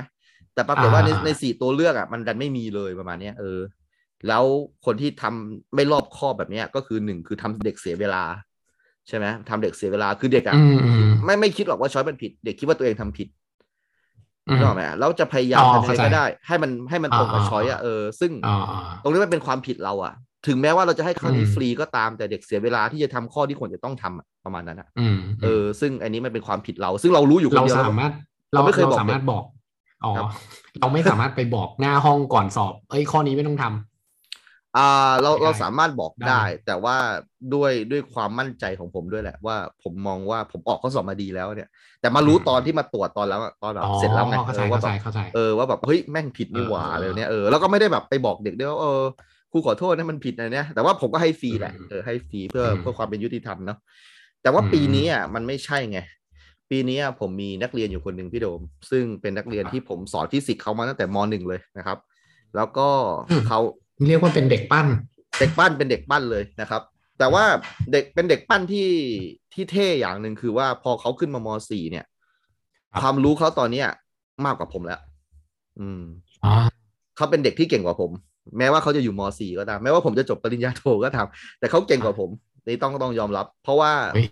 เยี่ยมเลเขายว่ะ เขามีพี่ชายที่แบบว่าเป็นแบบยี่สิบคนสุดท้ายระดับประเทศของฟิสิกส์โอลิมปิกนะเนี่ยเออแล้วตอนนี้อืมพี่ชายเขาเป็นหมออยู่ที่มอขอ แล้วก็พี่ชายก็เหมือนถ่ายทอดความรู้ให้น้องประมาณเนี้ยอืมซึ่งพี่ชายก็แบบไปแบบเข้าค่ายแบบลึกๆมาก็จะมีความรู้ที่แน่นมาก ก็คือสอนน้องหมดเลยนะครับ ซึ่งผมเนี่ยไม่ได้พัฒนาตัวเองเลย ก็มีความรู้เท่าเดิม แต่เด็กคนเนี้ยคือแบบเก่งขึ้นเรื่อยๆอะนึกออกไหมฮะเฮ้ยเจ๋งเลย เออใช่ไหมเหมือนเหมือนกับเหมือนกับว่าถ้าเกิดผมผมเป็นเจอร์เกนคล็อปป์แล้วผมเจอซาลาห์อะไรแบบเนี้ยเออนึกออกไหมคือเจอร์เกนคล็อปป์ก็ไม่ได้เป็นนักเตะระดับโลกเนี่ยแต่ว่าเจอแบบ star ใช่ใช่ใหญ่เลยแบบเนี้ยเออใช่ใช่ผมผมก็ต้องอยู่กับเขาในทีมเดียวกันเลยแบบเนี้ยเออซึ่งแบบแต่ก่อนเนี่ยผมไม่เคยเครียดเรื่องข้อสอบเลย แต่ว่าผมรู้แน่นอนเลยว่า ถ้าเกิดข้อสอบมันไม่ดีแล้วหลุดไปเนี่ย เด็กคนนี้จะรู้ เด็กคนนี้จะจับได้ว่าแบบผมทำอะไรผิดอืมผมทำอืมช้อยผิดอืมผมอะไรแบบเนี้ยเออซึ่งาอ่า ซึ่งมันมันไม่ดีแน่นอนนะฮะมันมันก็เป็นการที่เออดีว่ะ มันมันยกมาตรฐานของเราเองด้วยโดยอ๋อนักดีไหมเออเฮ้ยดีนะ ผมว่า เออเออมีเออมีนักมีถ้านักเรียนมามายกมาตรฐานเราให้แบบว่าเราแบบ เออ ดีขึ้นเก่งขึ้นเนี่ยผมก็เลยแก้นานมากเลยพี่กว่าแบบว่า เออ มันมั่นใจว่า โอเคเราผมจะใช้ตัวนี้นะอะไรประมาณนี้นะอืมนั่นแหละเฮ้ยความความที่เราไม่มีอีโก้ในตัวเองนี่มันดีตรงเนี้ยนะใช่ผมยอมรับเลยว่าเขาเก่งกว่าผมจริงๆ นักเรียนคนเนี้ยเออดีดีดีดีเออเออจริง ๆ เนี่ย ผมเพิ่งได้ไอเดียมาจากครูไผ่รู้จักคนที่เป็นเจ้าของ Binance ไหมเขาชื่อ CZ คนจีนจีนคนนั้นอะนะอ่าใช่ใช่ใช่ใช่ครับผมครับเมื่อประมาณสามสี่วันมาแล้วเนี่ยมันมีครับเอ่อเอ่อทวีตของเขาไปอะคือประมาณว่า การที่ไบแนนจะจ้างใครสักคนอะครับไบแนนจะเลือกจ้างคนที่เก่งกว่าอืมอืมอืม เจ้าของพูดพูดครับง่ายๆว่า สมสมมุติถ้าถ้าเป็นผมคือ เออ ผมควรจะจ้างที่เก่งกว่าผม ครับ อ่าอืมอืมอืมอืมอันนี้ก็เป็นอีกแนวคิดหนึ่งนะที่เพิ่งเห็นมาเมื่อสองสามวันที่แล้วเนี้ยอืมมันก็เลยแบบว่า เออ อย่างนั้นแสดงมันก็ต้องมีแหละ คนที่เก่งกว่าเราอะแล้วเขาอยากจะมาทำงานกับเรา มันอยู่ที่ว่าเราทำบริษัทเราเนี่ย หรือทำหน่วยงานของเราเนี่ย ให้มันดึงดูดคนที่เก่งกว่าเรา เข้ามาทำหรือเปล่าอย่างแรกอย่างที่สองเราก็ต้องยอมรับก่อนว่า ความเก่งของเรามันมีแค่เนี้ย อืม เออเพราะเพราะว่าทุกคนมันมันมีขีดจำกัดของตัวเอง ไม่ว่าจะเรื่องเวลาเรื่องอืมอืมเอ่อความขี้เกียจความขยันในการขวนขวายหรือ พอละฉันรู้แค่นี้พอละ ไม่ต้องเข้าใจว่าอุปกรณ์อิเล็กทรอนิกส์มันผลิตด้วยอะไรก็ได้ เราแค่ใช้งานมันให้ได้ก็พออถูกไหมอ่าเหมือนกันก็เลยแบบ เออเนี่ยเพิ่งเพิ่งได้ยินมาเพิ่งเพิ่งอ่านมาเมื่อวันสองวันที่แล้วเขาก็อ๋อก็มีประเด็นนะมันมันทำให้ย้อนกลับไปนึกถึงสมัย ที่ทำงานอยู่เอ่อในบริษัทหรือว่าเอ่อในบริษัท top top ของโลกสมัยเนี้ยบางทีเขาอาจจะเอ่อมีแนวคิดนี้เหมือนกันว่าเฮ้ยถ้าจ้างก็คัดแต่พวกหัวกะทิไปเลย อืม อืม ก็ก็เป็นอีก อีกอีกแนวคิดหนึ่งนะ ก็ไม่รู้เหมือนกันว่ามันจะดีหรือไม่ดี นี่ก็คือเป็นสิ่งที่พี่กำลังคิดอยู่ในข้อสอบของพี่เช่นเดียวกันว่า พี่จะรีคูดคนที่เป็นหัวกะทิ แล้วจะออกข้อสอบ ดูยังไงว่าเป็นหัวกะทิหรือเปล่าอย่างนั้นไหมเออก็ด้วยเหมือนกัน แต่ว่าก็ด้วยสุดท้ายแล้วอาจจะได้มาจากการสัมภาษณ์มากกว่า เพราะว่าข้อสอบมันอืมมันคงกรองได้แค่ระดับหนึ่งอ่าอืมอืมอืมอืมอืมนะครับเราต้องมีคือตอนนี้มีโปรเจกต์เยอะ จนจนคิดแล้วว่ามันอือฮะเข้าใกล้จุดที่ทำไม่ทันอีกแล้วอะอ๋อพี่พี่ต้องการคนอีกกี่คนครับ ตอนนี้ในองค์กรพี่ ตอนนี้อะจริง ๆ เนี่ย ด้วยความที่มันมีอะไรอยากทำหลายอย่างอะอือฮึอือฮึ เออตอนนี้คิดว่านะ แบบ ถ้าเป็นเอนจิเนียร์นี่ต้องประมาณสองสามคนอะโอ้โหตอนนี้เริ่มเป็นองค์กรใหญ่แล้วนะเนี่ยเอ้ยไม่ไม่เชิงหรอกแต่ว่าคือยังไม่ไม่ได้ไล่ใครออกอ่าเลยใช่ไหมอ่ายังยังเก็บใช่น้องๆชุดเก่าไว้อยู่ใช่ไหมไม่ใช่ว่าสองใช่สามใช่คนใช่ที่ไปแทนใครไม่ใช่นะไม่ไม่โอเคโอเคเออแต่ว่า แต่มันก็อยู่ในแผนแหละ ก็กำลังดูอยู่ว่าแบบจะทำยังไงก็พยายามจะค่อยๆเป็นค่อยไปกับมันอ๋ออืมนะฮะแต่ว่ามีตังค์จ่ายเขานะ อันนี้นะ เออเนี่ยกลัวเหมือนกัน ไม่ใช่ไปรับเนี่ยทุรับกวันเขามาให้ความหวังโอ้ยเขาเลยทุกวัน เออเออเออทุกทุกวันนี้ไม่รับเงินเดือนเลยเนี่ยเอาตังค์ไปจ่ายคนอื่นหมดเออเออนะครับนะใครที่จบทางครับด้านสายวิศวะคอมพิวเตอร์นะครับ ก็ลองติดต่อพี่โดมมาดูนะครับนะเผื่อว่าอ่าคุยคุยกันได้รู้เรื่องได้นะครับนะ แต่ว่าก็ไม่ค่อยอยากใช่ไม่ค่อยอยากให้มันสมัครเท่าไหร่นะ เพราะว่าเขาเป็นแฟนรายการเดี๋ยวพอทำงานด้วยกันแล้วทะเลาะกันเดี๋ยวมันอาจจะไม่ดีก็ได้นะเออใช่ไหมมันอาจจะไม่ดีก็ได้นะเขาเคยอาจจะรู้สึกมัลั่นงเรามันเหมือนยะมันเหจามืกอนการฟังรายการไงเออมันเหมือนแบบอืมมันเหมือนแบบสมมติสมมุติแล้วกันนะว่าครับครูไผ่ครับแบบไปเป็นครูอย่างเงี้ย ครับ แล้วไปแบบว่าอ่าเป็นเป็นครูอยู่สักแผนกหนึ่งแล้วก็เฮ้ยมีโอกาสรับรับผู้หญิงที่จะมาเป็นแฟนในอนาคตอะเขาเป็นพนักงานอะไรอย่างเงี้ยไอ้ยาคล้ายๆกันอะอ่าอ่าอ่าอ่าอ่าคุณคุณไหมเหตุการณ์คุณคุณไหมได้อยู่ได้อยู่ เออเออเออเออมันก็คงฟีลลิ่งประมาณนั้นแหละนะเออเออเออเออเนาะเนาะอืมนะครับนะอะโอเคก็นี่ก็คือมีนอกนอกจากเรื่องเรื่องนี้เออเราไปเออทำอะไรมาอีกไหมช่วงที่หยุดไปหลายวัน เออเอาเอาเอาเข้าเรื่องเลยไหมวันนี้อืมนะก็คือ topic หลัก ๆ ก็คือว่าผมจะชวนพี่โดมคุยเรื่องบาสเกตบอลซึ่งแบบ balance มากคือ คือเอาจริงๆ รายการ Project H เหมือนกับเหมือนกับกาชาปองเนาะใช่ไหมเขาเรียกกาชาปองไหมคือเหมือนพี่โดมไปแบบหยอดเหรียญเอาไข่อะไรในตู้มาเนี่ย พี่โดมไม่รู้ว่าในไข่มันเปิดมีมาอะไรไม่เนี่ยรู้เจออะไร ใช่ใช่กล่องสุ่มไหมเรียกเรียกว่ากล่อเองอสุ่มได้ไหมเรียกกล่องสุ่มก็ได้กำลังฮิตใช่ไหมอ่าเออนะครับอ่าซึ่งเอ่อสำหรับกล่องกสุ่ล่มองก็สุ่จะมมีไผ่ลิฟทั้งพายทั้งเออไปที่ไปอาจจะได้เฟรมจักรยานอะไรแบบเนี้ยนะครับนะก็โอ้โหมีคุณมีคุณภาพบ้างไม่มีคุณภาพบ้างก็แล้วแต่ตอนนะครับนะ ก็ตอนนี้แบบสุ่มมาเจอเรื่องแบบ ผมอยากจะเล่าให้พี่โดมฟังนะครับ แบบอัดอั้นมากไม่รู้จะเล่าให้ใครฟังนะครับ คือได้ได้คือเรื่องของบาสเกตบอลพี่โดม อืมอืมพี่โดมเล่นไหบาสล่สิ พี่โดมเล่นเล่นบาสไหมสมัยสมัยเป็นนักเคยเล่นเฮ้ยเห็นอย่างนี้นี่อ่าเคยลงแข่งบาสตอนมอต้นด้วยนะอ่าอ่าอ่าแพ้รอบชิงรอบจำได้ชิงไปร้องไห้อยู่บนอัศจรรย์ไอ้นี้ไม่ใช่เป็นโรงตัวแทนโรงเรียนเป็นกีฬาสี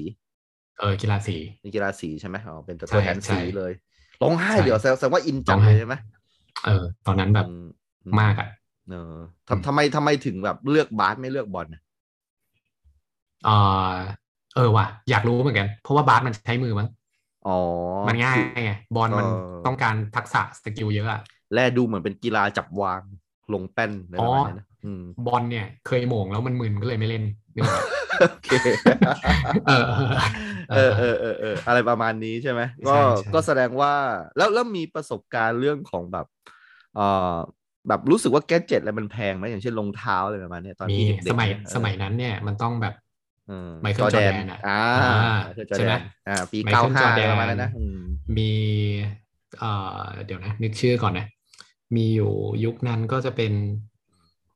ถ้าถ้าชาเอาคิวเอานิวเชคิโอนิวก็เลเกอร์ถ้าถ้าใช่เกิดเป็นเป็นเป็นทางบูก็จะมีสกอตตี้พีเพนไมเคิลจอร์แดนใช่ใช่เดนนิสลอตแมนใช่นี่คือทรีคิงของเขาเนาะแต่ถ้าเกิดใช่เป็นโอ้ทางเดเล็นิกสรอดแมนนี่คือแบบว่าอ่าอย่างเท่เลยนะสมัยก่อน ใช่ใช่ใช่ไหมคืออืมอคือเดนิสลอตแมนนี่แกแบบ เอาจริงๆ แล้วแกเป็นเหมือนปีปีศาจนะ แต่ว่าน่าสนใจว่าไมเคิลจอร์แดนคุมแกได้อืมทำให้แบบสามารถจะขุดเอาพลังที่แท้จริงของลอตแมนออกมา อ๋อ อ่าอ่าอ่าใช้ได้ประมาณนั้นซึ่ซึ่งงลข่าอวตแมว่านแกเป็นเพื่อนเพื่อนซีท่านผู้นำคิมเกาหลีใช่ใช่ใช่อันนี้อันนี้อันนี้ผมผมก็เพิ่งมารู้ทีหลังเออเออว่าแบบเออแกเป็นเพื่อนซีกันเลยนะ ซึ่งเอ่ออ่าในในในยุคนั้นก็ต้องบอกว่า บาสนี่มันก็ inspire เรานะไม่ไม่ว่าจะเป็นตัวเกมกีฬาก็ดีสมัยก่อนถ่าย ITV เนาะ ITV ก็จะมีวันอาทิตย์ ก็จะมีแบบมีคู่ถ่ายทอดสดมาตอนนั้นนะฮะ แล้วก็บาสก็จะ inspire เราโดยการผ่านหนังสือการ์ตูนการ์ตูน Slam Dunk เนาะประมาอ่าณนั้นโอ้โหเป็นอ่านไหมอ่านไหม Slam Dunk สมัยนั้นอ่านดิผมสกุลเนี่งิยนะเออเออใช่ไปซื้อเสื้อโชโฮคุมาเลยนะ จริงเหรอฮะ เสื้อบาสเออออเป็นเสื้อที่ ไปเดินที่เมื่อก่อนเนี่ย แถวจตุจักรมันจะมีตลาดกลางคืนเนี่ยเขาเรียกอะไรครัวะบอ่าอยู่แถวจตุจักรแหละจำไม่ได้คแล้รัวบอ่ไปหาเสื้อบาสมาเอออ่าฮะเสื้อทุกวันนี้ยังไม่ได้ใส่เลยอะคือแบบเออเก็บไว้อย่างดี เขาเออบอกว่ามาจากญี่ปุ่นก็เชื่อเขานะโอหลายตังค์อยู่คือเบอร์สี่ด้วยโชโคคือผมอะพี่ผมมีความไม่มั่นใจเกี่ยวกับร่างกายของตัวเอง เกี่ยวกับการเล่นบาสเนี่ย คือไม่ใช่อ่าไม่ไม่ได้แม้มันไม่สูงหรือว่าเป็นคนอ้วนหรือไงอืนะมอืมอืมคือคือต้องเข้าใจก่อนว่าในในยุคที่เราจะเริ่มเล่นบาสมันประมาณมสามหรือมสี่อะเออพี่อืมแล้วแบบว่าตอนนั้นอะ เราเป็นช่วงเปลี่ยนผ่านของร่างกายเราเริ่มมีขนแปลกๆเข้าแบบเกิดขึ้นในร่างกายเราเนี่ย มีขนจักรแล้มีขนที่แบบอยู่ในที่ลับอะไรแบบเนี้ยนึกออกไหมอืมแล้วแบบการเล่นบาสอะมันคือการที่เราใส่เสื้อแบบเว้านึกออกไหม แล้วเวลาเราชูดเนี่ยอ๋อมันก็จะมันก็จะเห็นขเห็นนรักแร้คนรักแร้ใช่อ่าซึ่งตอนนี้เราเราไม่อ่านแล้วแหละเราเราอยู่กับมันมาแบบหลายปีแล้วใช่ไหมแต่ตอนนั้นมันดีนะที่ผมก้าวข้ามได้ จริงไหมพี่โอเคใช่ไหมเออเอ้ยผมชอบโชว์ จริงอะเอาแล้วนะเราจะเมนชั่นไว้ตรงนี้ว่าพี่โดมชอบโชว์ขนนะนะตั้งแต่เด็กเลยนะเดี๋ยวมีคนเดี๋ยวมีคนทำเดี๋ยวมีคนทำแฮชแท็กอีกแล้วเออเออนะครับนะ โอเค เออ ถ้าเกิดชอบตอนนี้ก็ช่วยแฮชแท็กโชว์ขนด้วยนะครับนะประมาณนี้นะครับ อ่าก็คือขนรักแร้เนี่ยมันเป็นอะไรที่แบบ วัยรุ่นเนี่ยพี่แบบมันรู้สึกว่าแบบถ้าถ้าเกิดแบบเป็นนักกีฬามันก็คงไม่ได้อายอะไรมันก็ดูเท่ๆนะแต่ว่าผมอะเขินอะผมก็เลยแบบชอบฟุตบอลมากกว่าบาสเลยประมาณเนี้ยเพราะว่ามันต้องใส่เสื้อไอ้ที่แบบว่าเออมันโชว์การชูตเลยประมาณเนี้ยแล้วก็จะมีขนรักแร้แพรมๆออกมานะ ทีนี้ก็เลยไม่ได้ชอบบาสแล้วก็เกลียดคนเล่นบาสด้วยรู้สึกมันเท่ไปหน่อยประมาณเนี้ยเออส่วนใหญ่จะเป็นลูกลูกในห้างอะไรเนี้ยเออลูกแบบอ่าอย่างเช่นอ่าแถวแถว จังหวัดเราก็จะมีแบบไอ้พวกที่แบบแบบในห้างขายมอเตอร์ไซค์แบบเนี้ยโอ้โหมันจะรวยมากไอ้บ้านเนี้ยเออแล้วมันจะอืมซื้อจอแดนมาอวดกันเลยเนี่ยนะหรือว่าอ่าเพื่อนผมในรุ่นเนี่ยอ่าก็คือแบบไอ้ไอ้ร้านคอกพิทอะนั่นก็คือเพื่อนผมในรุ่นเออมันรวยมากอืมบ้านมันรวยมากเปลี่ยนล้อยางอะไรเนี่ยนะเออมันก็จะมีรองเท้าเท่ๆอะไรเนี่ยนะเออมาใส่มาอวด แล้วเราแบบอ่เออพ่อไปทำงานไปรษณีย์อะ เอาเงินที่ไหนไปซื้อวะนึกออกไหมอ๋อจนก็จนอ่าเข้าใจประมณเข้าใจเนี้ยเข้าใจเออเรามีความอ่ารู้สึกอ่าว่าเราเราเป็นประชากรชั้นสามเลยอะเออชั้นสองก็ยังน้อยไปอะเออนะประมาณนั้นก็เลยไม่ได้สนใจบาสเลยแบบไม่ได้ใส่ใจอะไรสักนิดเดียวก็ไม่มี ไม่รู้จักแม้กระทั่งกติกา ไม่ดูไม่อะไรเลยไม่สนใจเลยอะรู้แค่ว่าเออไมเคิลจอแดนยิ่งใหญ่นะอะไรอย่างเงี้ยด้วยดูบ้างนิดหน่อยไม่ได้แบบอะไรมาก จนแบบพี่ไม่พี่เชื่อไหมว่าผมแบบเพิ่งมาดูบาสอะแล้วก็แบบรู้สึกชอบมันมากเลยพี่ ผมเพิ่งมาดูบาสเมื่อประมาณช่วงโควิดที่ผ่านมาในช่วงที่ผมหายไปนะพี่อ่าใช่อ่าแล้วแล้วกลายเป็นว่าริ่มอินกับบาสใช่ไหมตอนนี้อินแบบอินมากเลยอินแบบอืมผมแบบรู้ความรู้สึกว่าทำไมกูเพิ่งได้มาดูวะอะไรแบบเนี้ยเออแบบว่าอ่อ่า มีความรู้สึกว่าแบบ คือคือตอนแรกนะรู้สึกรู้สึกแบบนี่ในใจค้านในใจรู้สึกว่าบาสมันเป็นอเมริกันเกมอย่างแรกก็เลยนะฮะ American game มันมันดูมันดูไม่สนใจโลกอะนึกออกไหมคือ พวกมึงจะชอบ soccer กันก็เรื่องของมึงกูจะดูบาสอ่าเออกูจะดู NFL กูจะดูฮอกกี้น้ำแข็งอะไรเนี่ย American game นะประมาณนั้นนะเอออ่าอ่าอ่ามีแบ็คแฮมไปเปิดสโมสรอะไรแบบนี้ใช่ไหมต้องแบบระดับนั้นอะอ่าก็ยังตีตลาดไม่ได้อะอ่าเหมือนมันพี่โดมอ่าเชียร์ลิเวอร์พูลแบบเนี้ยก็แบบมันอืมไม่เห็นต้องแบบมีอะไรเลยแบบเนี้ยแต่ทำไมคนอเมริกาถึงแบบเจาะ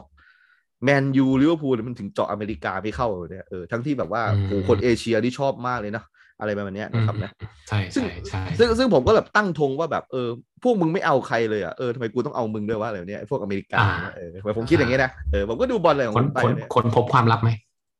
ทีเนี้ยความลับมันเริ่มมาจากไอ้การ์ดนี่แหละพี่ ก็ก็ก็เลยแบบการว่าการ์ดนักกีฬาใช่ไหมใช่การ์ดนักกีฬา ทีเนี้ยคุณอย่างขยายลายแล้วเหรออจากย่างนัที่กบอลเป็นนักบาสใช่อย่างที่ผมคุยกับพี่ก็คือว่าผมสงสัยว่าทำไมการ์ดนักอ่าบาสมันแพงจังวะเออ การอ่านันักบอลที่ว่าอลังการแล้วนะ การ์ดนักบาสเนี่ย เริ่มต้นเนี่ยนะ แต่ก่อนเนี่ย spot ลิเวอร์พูลอะไรเนี่ยสามพันห้าที่ผมเคยบอกพี่นะนะอ่านะครับเฮ้ยจริงเหรอ ตอนนั้นเออบอกเป็นหมื่นเลยไหมเหรอไม่ใช่แบบว่าแบบไม่ใช่อ๋อเปิดกล่องนะไม่ได้เปิดกล่องคือแบบแค่เอาลิเวอร์พูลอ่าอย่างเดียวโอเคมันสามพันห้าอ่แต่สามพันห้านี่ได้แค่ทีมกากๆใน NBA แค่นั้นเองนะเออโอ้ยอย่างนั้นเลยเหรอ เอาเอาเลเกอร์นี่แบบหลักแบบเป็นหมื่นอะ เออ แบบเป็นหมื่นอืมเนี่ยเออไอ้นี้แบบเลเกอร์เรารู้อยู่แล้วว่าเป็นทีมใหญ่ไงนึกออกไหมอ่าอ่าอ่าอ่าแต่ว่าจุดเริ่มต้นน่ะที่ผมสงสัยกว่านั้นนะพี่เออผมไปดูราคาอืมว่าในการเปิดการ์ดบาสเนี่ยนะ ผมไปอือฮึเจอทีมแบบ Charlotte Hornets เนี่ยแพงที่สุด แพงที่สุดอืมแล้วผมก็บอกว่า เฮ้ยเอาจริงนะ ผมยังไม่เคยรู้จักเลยว่า Charlotte Hornets มันมี star หรือว่ามีใครอะไรอย่างเงี้ยนะ ผมก็เลยเริ่มสงสัยว่าอ่าทำไม Charlotte Hornets มันถึงมันถึงแพงวะไปดูชื่อไม่อืมรู้จักใครเลยอะเออ คืออมอย่างอย่างเช่นแบบเลเกอร์อะพี่อาจจะรู้จักนักบาสที่ชื่อว่าเลบอนเจมส์ประมาณเนี้ยนะอ่ารู้จักรู้จักอะเอาขเอาป็นผมว่าตอนเขานี้เกี่ยวกับลิเวอร์พูลด้วยไงเออใช่ไหมเขาเขาเกี่ยวลิเวอใช่ร์พูลยังไงนะเขาถือล่หุ้นให้ฟังดิถ้าจำไม่ผิดเขาถือหุ้นอ่าบางส่วนของลิเวอร์พูลด้วยอ่าอ่าแล้วก็อ่าพี่น่าจะรู้จักสตีเฟนเคอร์รี่ในอ่าในรู้จักสมัยรู้จัก เจ้าของอ่าที่เป็นบริษัทขนส่งใช่ไหมไม่ใช่อ่าอ่าครับไอ้นั้นมันคือเคอรี่ อ๋อครับ อีกอันหนึงอ่าที่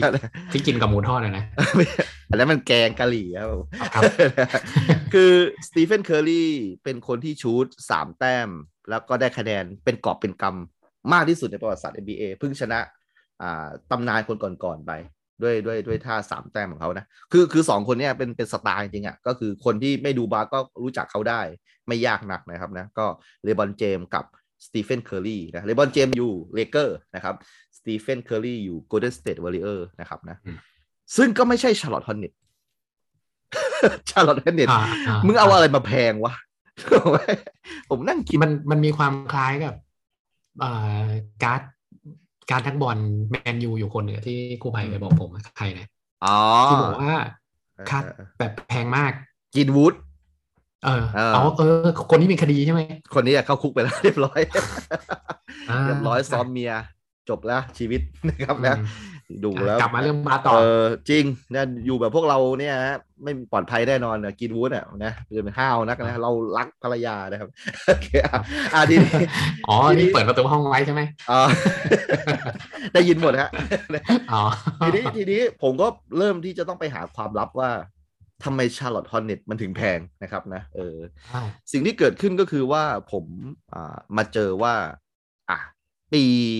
แต่ละปีเนี่ยระบบของบาสเนี่ย อันนี้อันนี้พูดแบบหนึ่งศูนย์หนึ่งเลยนะ คนที่รู้เรื่องบาสเนี่ยดีมากขอดีมากขอขอแบบข้ามไปเลยนะครับ ใครที่แบบรู้สึกว่าดูบาสมาทั้งชีวิตแล้วแบบเออรู้จักดีอยู่แล้วเนี่ย อันนี้อันนี้คือผมไม่ได้ทำรายการตอนนี้เพื่อเพื่อคุณนะครับ แต่ว่าผมอยากจะพูดถึงคนอย่างพี่โดมเนี่ย น่าจะไม่เคยดูบาสเลยอะเคยดูบ้างไหมโอ้ยบาไม่สได้ดูไม่เคยดูเลยสมัยใช่ไหมสมัยก่อนเนี่ยเอออมตั้งแต่ ตั้งแต่จอร์แดนเลิกเล่นก็ไม่ดูอีกเลยผมว่ามันแบบมันอาจจะมีภาพกีฬามันๆสมัยก่อนที่เราดูช่องเจ็ดอ่าใช่ไหมอืมมันจะมีแบบรวมใช่ไฮไลท์แบบเนี้ยเราเราดูแบบนั้นอะมากไรกอย่าว่างนั้นไม่ได้ดูอ่าทั้งเกมประมาณเนี้ยนะอืมซึ่งผมก็แบบไปหาคำตอบมาว่าทำไม Charlotte Hornets มันถึงแพงนะครับ ทีนี้ผมก็แบบมาค้นพบว่าบาสเนี่ยมันมีระบบที่น่าสนใจมากเลยพี่เขาเรียกว่าระบบ draft พี่น่าจะเคยได้ยินคำนี้นะครับ ระบบ draft ใช่การรับตัวใช่ไหมอ่า การ draft ตัว ซึ่งเหมือนเหมือนมีเฉพาะใน กีฬาที่เป็น American game ด้วยปะใช่ประมาณนั้นเลย เหมือนที่เราแบบใช่ไหมอ่านในบทความก็คือว่า American game เนี่ยจะให้ความสำคัญกับนักกีฬา โดยที่จะต้องจบมหาวิทยาลัยเออต้องจบมหาวิทยาลัย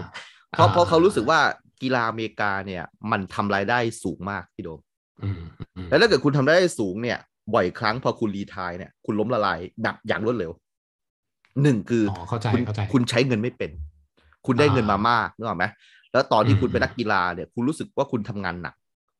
พอคุณรีไทายอะ คุณอยากจะใช้เงินอะ แล้วมันก็หมดไปอย่างรวดเร็วประมาณนั้นเนี่ยเออือมออืมอารมณ์เหมือนสามล้อถูกหวยประมาณเนี้ยนะ ก็คือแบบเอ้ยมันเคยมีคุณคุณมันเคยมีงานวิจัยประมาณนี้เหมือนกันนะอ่ากับอ่าอ่านักบอลอังกฤษจริงเหรอครับ เดี๋ยวอืมอืมแต่จำไม่ได้ละเคยฟังมาหลายปีแล้วอืมเดี๋ยวขออมถ้าถ้าเจอเดี๋ยวจะเอามาเล่าให้ฟัง ซึ่งซึ่งนักบอลอังกฤษเนี่ยบางคนก็ไม่ได้เรียนมหาวิทยาลัยเนาะก็แบบอยู่ใช่อะคาเดมี่มาทั้งชีวิตไม่ได้แบบเรียนก็เหมือนแบบนี้ยจบมหกอะอืมใช่ใช่ ก็ก็คืออย่างนี้การเรียนมหาวิทยาลัยเนี่ยคือประธานของ NBA บอกว่า คุณจะได้เจอเพื่อนที่ไม่ใช่นักบาสอะนึกออกไหมบางทีคุณจะได้ connection แบบเป็นคนอื่นๆ แล้วแบบพอคุณ retire แล้วปุ๊บคุณอาจจะไปหาคนพวกเนี้ยมาทำธุรกิจด้วยกันอะไรประมาณเนี้ยนะอ่านะครับใช่ใช่ก็ก็สามารถที่จะคุยกับคนวงการอื่นได้บ้าง นอกจากวงการบาสเหมือนกันอะไรประมาณเนี้ยนะครับเขาก็เลย เขาก็เลยมองว่าโอเค คุณต้องมีการศึกษา แต่ว่าคุณก็ทิ้งบาสไม่ได้ คุณจะเรียนแบบร้อยเปอร์เซ็นคุณก็แบบอาจจะทำให้ฝีมือบาสคุณตกนะครับ มันทำให้มินมีลีกนะครับ NC NCAA มั้งถ้าเกิดผมจะไม่ผิดนะ ก็คือเป็นลีกอ่าบาสของมหาวิทยาลัยนะครับ ซึ่งอืมเป็นลีกที่สุดยอดมาก พี่คิดดูว่า ESPN เนี่ยซื้อลิขสิทธิ์ไปถ่ายทอดอะนึกออกไหมอืมบาสมหาลัยอะนึกออกไหมฮะเพราะว่าอ่าเมื่อคนดูบาสมหาลัยเนี่ย ก็คือคนเนี่ยนะครับอาจจะแบบไม่ได้รับความนิยมเหมือน NBA ขนาดนั้น แต่ว่าอืมบางทีมหาวิทยาลัยที่แบบสร้างนักบาสเก่งๆ อย่างมหาวิทยาลัยชื่อมหาวิทยาลัยดุ๊กเนี่ยนะครับอืมเขาจะแบบว่ามีโค้ชที่เก่ง แล้วเขาปั้นคนเก่งๆ มาได้เยอะมากนะครับ แล้วมหาวิทยาลัยแบบบางมหาวิทยาลัยเนี่ยก็จะแบบส่งนะครับนะนักกีฬาเข้าสู่ NBA แล้วก็ระบบที่ชื่อว่า draft นะครับทีนี้ทีนี้อืมความเจ๋งของ NBA เนี่ยคือ NBA เนี่ยมันไม่มีตกชั้นพี่พี่โดมนะครับไม่มีตกชั้น อ่าเขาเล่นมันวนอย่างนี้แหละเออมันมีอยู่30ทีมอย่างเงี้ยตลอดอืมตั้งแต่มีประวัติศาสตร์มา อาจจะย้ายเมืองเอออันนี้เรื่องตลกอืมอันหนึงอืมคือย้ายเมือง อย่างเช่นอืมเมืองบางเมืองเคยเคยมีทีมบาสนะอย่างเช่นเน็ตเนี่ยนะครับ ตอนนี้อยู่ที่บรุกลิน เอออืมแต่ก่อนอยู่อีกเมืองหนึ่งไม่ใช่บรุกลินอะไรประมาณเนี้ยอืมเหมือนแบบพอคนไม่ค่อยดูเขาก็ย้ายย้ายเมืองแบบ อะ ทีมเน็ตจะย้ายไปเมืองอื่น มีใครอยากจะต้อนรับทีมเน็ตไหมอันเนี้ยก็เป็นการซาวเสียไปในตัวด้วยว่าอ่าไปแล้วไปแล้วธุรกิจมันรอดนึกออกไหมอ่าฮะอ่าเพราะว่าทีมแต่ละทีมก็จะมีผู้บริหารเป็นนักธุรกิจเนี่ยแหละ ก็คือมเขาก็อยากทำเม็ดเงินให้มากที่สุด อย่างเช่นโอกาโฮมาเนี่ยก็เพิ่งย้ายจะเพิ่งย้ายมาประมาณเนี้ยแบบจากอืมเมืองหนึ่งที่แบบคนไม่ดูเลยประมาณเนี้ยอืมก็เลยย้ายมาประมาณคเนี้ยล้ายๆกับบอลไทยลีกเราไหมใช่ใช่ใช่ใช่ใช่ไหมคล้ายกำลังเราทำเลยๆเออเหมือนมีอันหนึ่งไหมไอไอที่เป็นโลมาแล้วก็ย้ายมา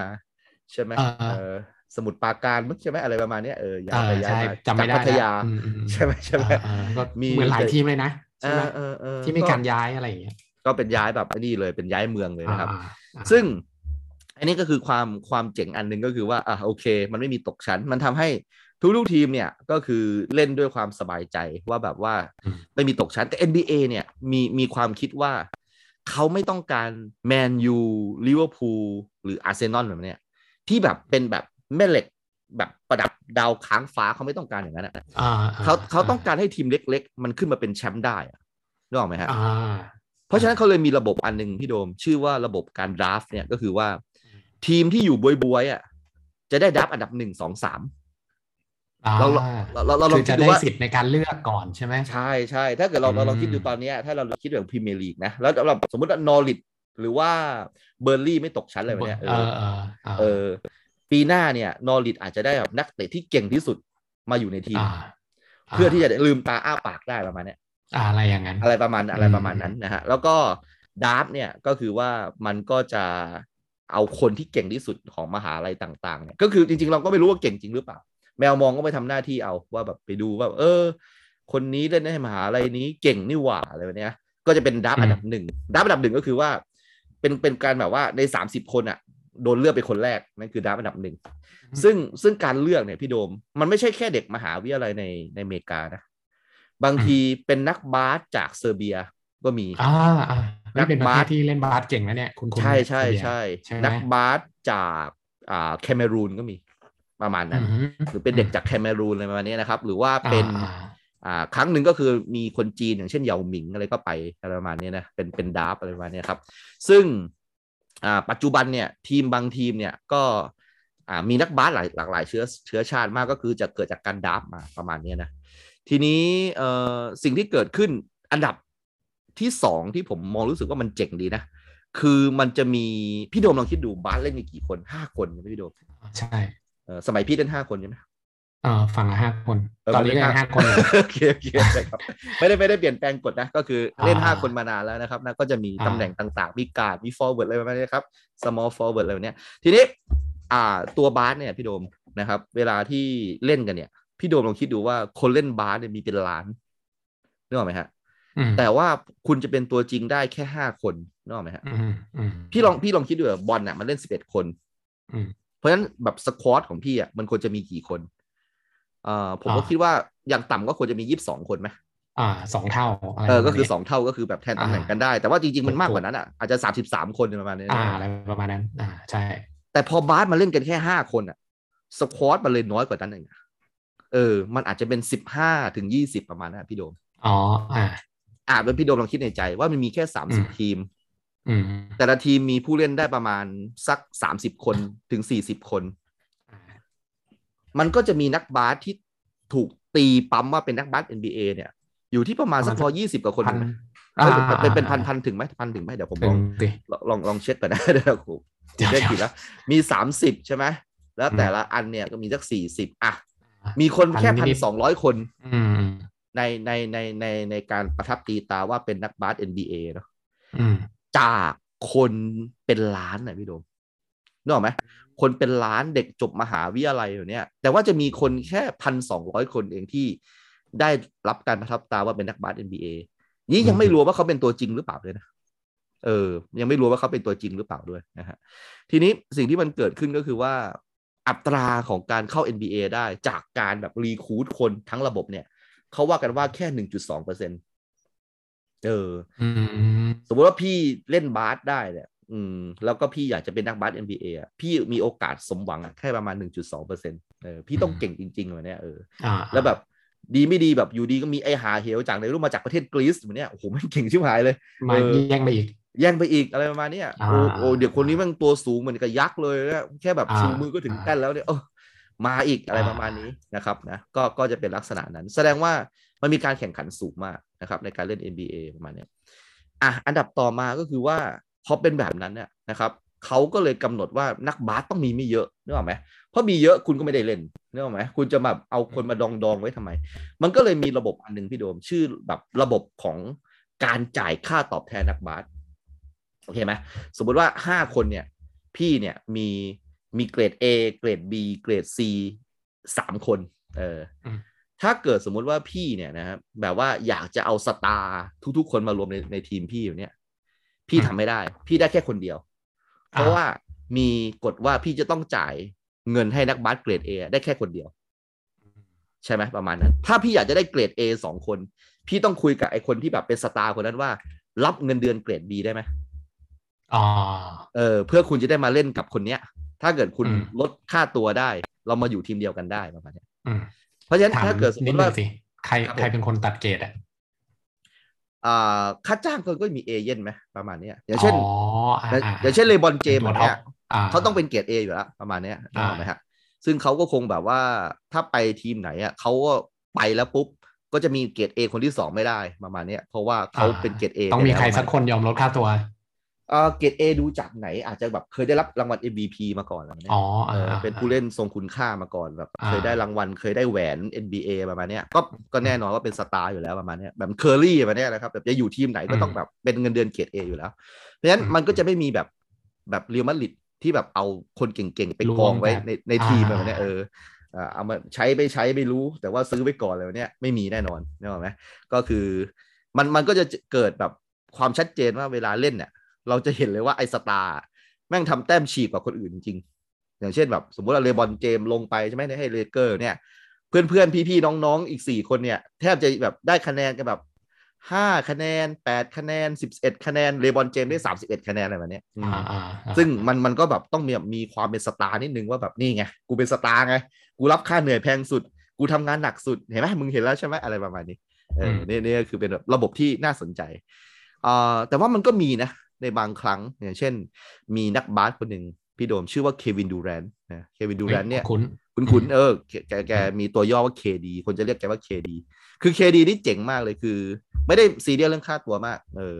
แต่ว่ามีอยู่ครั้งหนึ่งเขาอยากไปเล่นให้เคอรี่เล่นกับเคอรี่ที่ Golden State Warrior อ่าเลยยอมยอมยอมลดค่าตัวลง เพื่อไปเล่นกับเคอรี่แล้วก็ได้แชมป์เลย อะไรประมาณเนี้ยเออได้แชมป์เลยงั้นเคดีก็เลยแบบเป็นแบบเออเป็นตัวกรณีตัวอย่างว่าบางทีก็ก็มีสตาร์สองคนไปอยู่ในทีมเดียวกันประมาณเนี้ยเอออมประมาณนั้นนะครับ ทีนี้ที่ผมพูดเนี่ยในในระในระบบทั้งหมดเนี่ยมันก็เป็นแบบอะไรที่แบบแปลกใหม่ดีอะพี่โดมในการแบบดูกีฬาของผมนะก็ก็คือไม่เคยเจออะไรเท่าไหร่แบบแบบแบบเนี้ยนะครับคือมันดูมันดูประหลาดดีอะนะครับ แล้วเอ่อเวลาดูบาสนะฮะซึ่งแน่นอนว่าบาสเนี่ยตอนแรกๆผมไม่ค่อยชอบพี่โดม เพราะว่ามันอ่า มันมันเกมหยุดบ่อยอะ อืม มันมันไม่เหมือนกับบอลที่พี่โดมดูมันต่อเนื่องใช่ไหมเก้าสิบนาทีถูกถูกนะครับถูกแบบต่อให้เตะออกลูกบอลแบบไปโดนคนดูเวลาก็ไม่หยุดถูกไหมฮะอ่าถูกบาสนี้มันหยุดเวลาบ่อย หยุดบ่อยอ่าหยุดบ่อย แล้วมันก็ดูไม่ค่อยต่อเนื่องอะไรประมาณเนี้ยแล้วแบบมันก็มีกฎกติกาหลาย ๆ อย่างที่แบบเราดูแล้วเราก็งงๆอะว่าอะทำไมได้ฟาวล์วะอะไรประมาณเนี้ยเออหลาย ๆ เรื่องนะครับผมก็อาจจะดู ดูแบบว่าอะไอ้นี่ชูดบาสใช่ไหมแล้วไปควงอยู่บนห่วง เอามือไปตบออกประมาณเนี้ย เอ้าอ่าอ่ากลายเป็นว่าเสียแต้มเฉยอะไรประมาณเนี้ยเอออะไรประมาณนี้ซึ่งแบบต้องจูนเยอะมากกว่าจะดูรู้เรื่องประมาณเนี้ยนะอันนี้ก็เป็นกติกาที่อ่าอาจจะต้องเรียนพละแล้วก็จำเอามาแล้วว่าแบบว่าเออใช่ใช่อะไรอะไรมันมันมันได้แต้มอ่าอะไรอะไรเป็นได้ยังงอะไรไม่ได้ แต่ว่าใช่หลักๆก็คือว่าการทำคะแนนมันก็มีอยู่ประมาณสามอย่างก็คือ shoot ลูกโทษหนึ่งคะแนนนะครับ อ่าเป็นอ่า open play field goal ก็คือเข้าไปแล้วก็ไป lay บอลได้ก็ได้สองคะแนน หรือว่ายิงนอกเขตก็ได้สามคะแนน ส่วนใหญ่หลัก ๆ ก็จะเป็นประมาณนี้นะครับนะทีนี้ที่โดมอืมการเล่นบาสเนี่ย มันจบกันหนึ่งเกมเนี่ย คะแนนมันอยู่ที่ประมาณอ่าฝั่งหนึ่งอาจจะเป็นร้อยสิบฝั่งหนึ่งอาจจะเป็นร้อยห้าประมาณเนี้ยเออนะเสน่ห์เสน่ห์ของบาสอย่างหนึ่งก็คือว่าบาสเนี่ยพี่โดมมันมี shot clock อ่า shot clock อ่าสำหรับคนที่เคยดูบาสก็น่าจะพอเดาได้ว่า shot clock เนี่ยมันก็คือเวลาที่เราจะยิงลูกบาสให้ลง ถ้าเราเป็นกับอยู่ในเกมบุกประมาณเนี้ยอ่าเหตุผลเพราะอะไร เพราะไม่มี shot clock ตายเลยนะพี่โดม คือแบบก็เล่นดึงเวลา สมมติพี่โดมอ่านำถูกนำทีมไผ่ซะแบบห้าสิบอืมแต้มแบบเนี้ยเออพี่โดมขี้เกียจเล่นแล้วอะเออก็แบบว่าเออมันกูกูก็ carry ไปเรื่อยๆแล้วก็ให้เวลามันยืนหมดไปเรื่อยๆใช่ใช่ ถ้าไม่มี shot clock ก็จบเลยแบบนี้แบบว่าบาสมันก็ไม่สนุกนึกออกไหมงั้นคุณอืมก็จะมีเวลาประมาณแบบว่าเออสิบกว่าวิใช่ไหมชิงยิงมันให้ลงอืมเนี่ยถ้าเกิดคุณเป็นอืมเกมบุกไปแบบเนี้ยเออนั่นนั่นก็คืออย่างแรกก็คือ shot clock มันมัน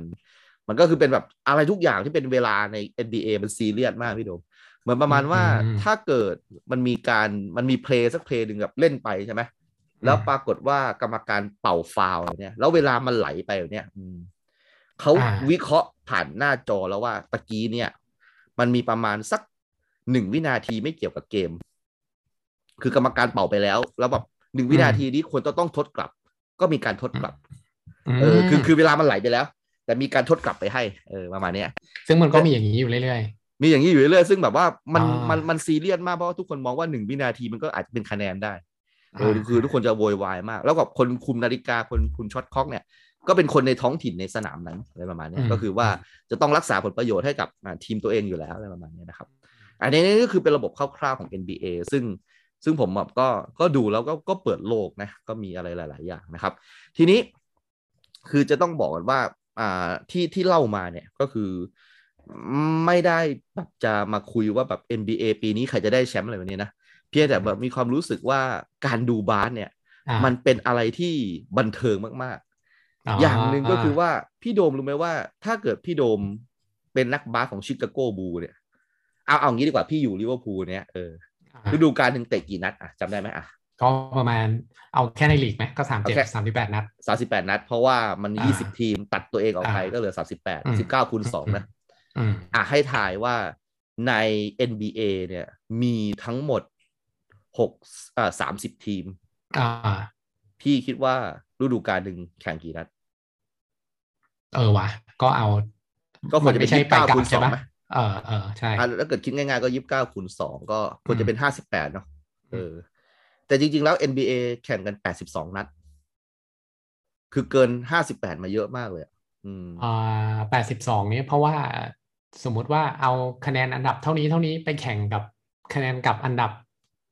อีกที่ที่เหลือปะหรือว่าไม่ใช่ไอไอนี้ไอนั้นคืออีกเรื่องหนึ่งไอนั้นเขาเรียกว่าอ๋อการ play off อ่าแต่ว่าโอเคเรากำลังพูดถึง regular season อยู่หรือว่าซีซั่นอ่าปกติโอเคนะอ่าคือคือตลกมากเลยก็คือว่าอเมริกาเป็นประเทศที่กว้างใหญ่ไพศาลมากนึกออกไหมฮะอ่าบางทีพี่อยู่เลเกอร์เนี่ยนึกออกไหมแล้วพี่แบบจะไปอืมแข่งแบบอีกอีกซีกโลกหนึ่งแบบเนี้ยเอออีกซีกอืมประเทศหนึ่งอะบางทีบินแบบสี่พันกิโลอะประมาณเนี้ยเออมันอืมไกลกันมากอะอืมันไกลอ่าเข้ามันใจไกลกันจัดเลยแล้วมันก็เลยอืมจะมีการแบ่งโซน แน่นอนหลัก ๆ ก็คือตะวันออกกับตะวันตกก่อนเลยอืมตะวันตกก็แบ่งออกเป็นสามโซนอีก ตะวันออกก็มีอีกสามโซน เอออืมคือถ้าอยู่โซนเดียวกันเนี่ย โซนเดียวกันมีประมาณหกทีม ไอ้หกทีมนี่จะแข่งกันถี่มาก คืออมอืมคือประมาณสี่ครั้งได้อะไปกลับอะสี่ทางได้อืมอืมแต่ถ้าเกิดไปแบบระหว่างโซนเนี่ยจะเป็นแค่เหย้าเยือนเฉยอืมๆแล้วถ้าเกิดสมมุติว่าข้ามแบบอีสกับเวสเลยอะก็ให้อืมเลือกได้ ว่าจะแข่งกับใครอ๋อ ก็จะมีโควต้าให้แบบแล้วมันก็จะมีสัมประสิทธิ์ว่าแบบใครต้องแข่งกับใครอันเนี้ยเออออืมสรุปแล้วบาสเล่นกันฤดูกาล regular season เนี่ย82นัดคำถามคือพี่จะดูหมดไหมวะ82นัด คือเอาเฉพาะแค่ทีมที่ตัวเองเล่นเนี่ยก็82นัด เออโหแล้วมัน season หนึ่งมันกี่เดือนนะ season หนึ่งคือบาสอะลากยาวกันประมาณ7-8เดือนอะอืมรวมถึงเพลย์ออฟด้วยนะโหอืมประมาณเนี้ยถ้าตั้งหารนี่ก็ได้เล่นกัน week คือหนึ่งนี้น่าจะน่าจะสามสี่วันนัดหนึ่งไหมถ้าอย่างนั้นพี่ผมจะบอกอะไรให้พี่ให้ไหมอืมว่าบาส NBA อะมีทุกวันเลยนี่เรื่องจริงเลยอ่าอ่าอ่าอ่าเมื่อวานพี่ดูเลเกอร์ วันนี้ก็เลเกอร์แข่งอีกแล้วพรุ่งนี้ก็มีเลเกอร์อีกแล้ว อะไรประมาณยังนี้โหด ยังโหดมากอ่าเขาอาจจะพักอ่าแบบสองวันอะไรแบบเนี้ยเออแต่แบบอ่าบางทีเขาก็แข่งสามวันติดแบบเนี้ยเหมือนกับประมาณว่า ถ้าเกิดเขาแบบเปลี่ยนโซนไปอะตรงนี้ใช่ไหมเขาก็จะจะไปเก็บให้หมดอะก็แบบโซนนี้ไหนๆเขาก็ไปแล้วอะนึกออกไหมาแล้วใช่ไหมเขาก็เลยแข่งตะวนติดๆกันห้านัดเลยอ่าประมาณเนี้ยอ่าอ่าแล้วก็เขาก็กลับบ้านไปแบบเป็นแบบทีมเหย้าบ้างแล้วก็คนอื่นก็อืมมาเยือนเขาบ้างประมาณอืนี้มเพราะฉะนั้นพี่จะได้ดูบาสทุกวันอืมอย่างน้อยสองคู่ เออออืมอย่างมากคือสิบคู่ พี่ดูไม่มีทางทันแน่นอนอ่า คือเราเราไม่เคยรู้มาก่อนเลยว่าบาสมีวันหนึ่งสิบคู่อะตอนที่ผมเป็นอ่าเด็กๆนะ คือผมก็ดูที่ไอทีวีเขาเลือกมาคู่ใหญ่ ๆ ให้เราอ่าดูอ่าใช่ไหมอ่าแต่พอได้ติดตามจริงๆอะบาสมีวันหนึ่งสิบคู่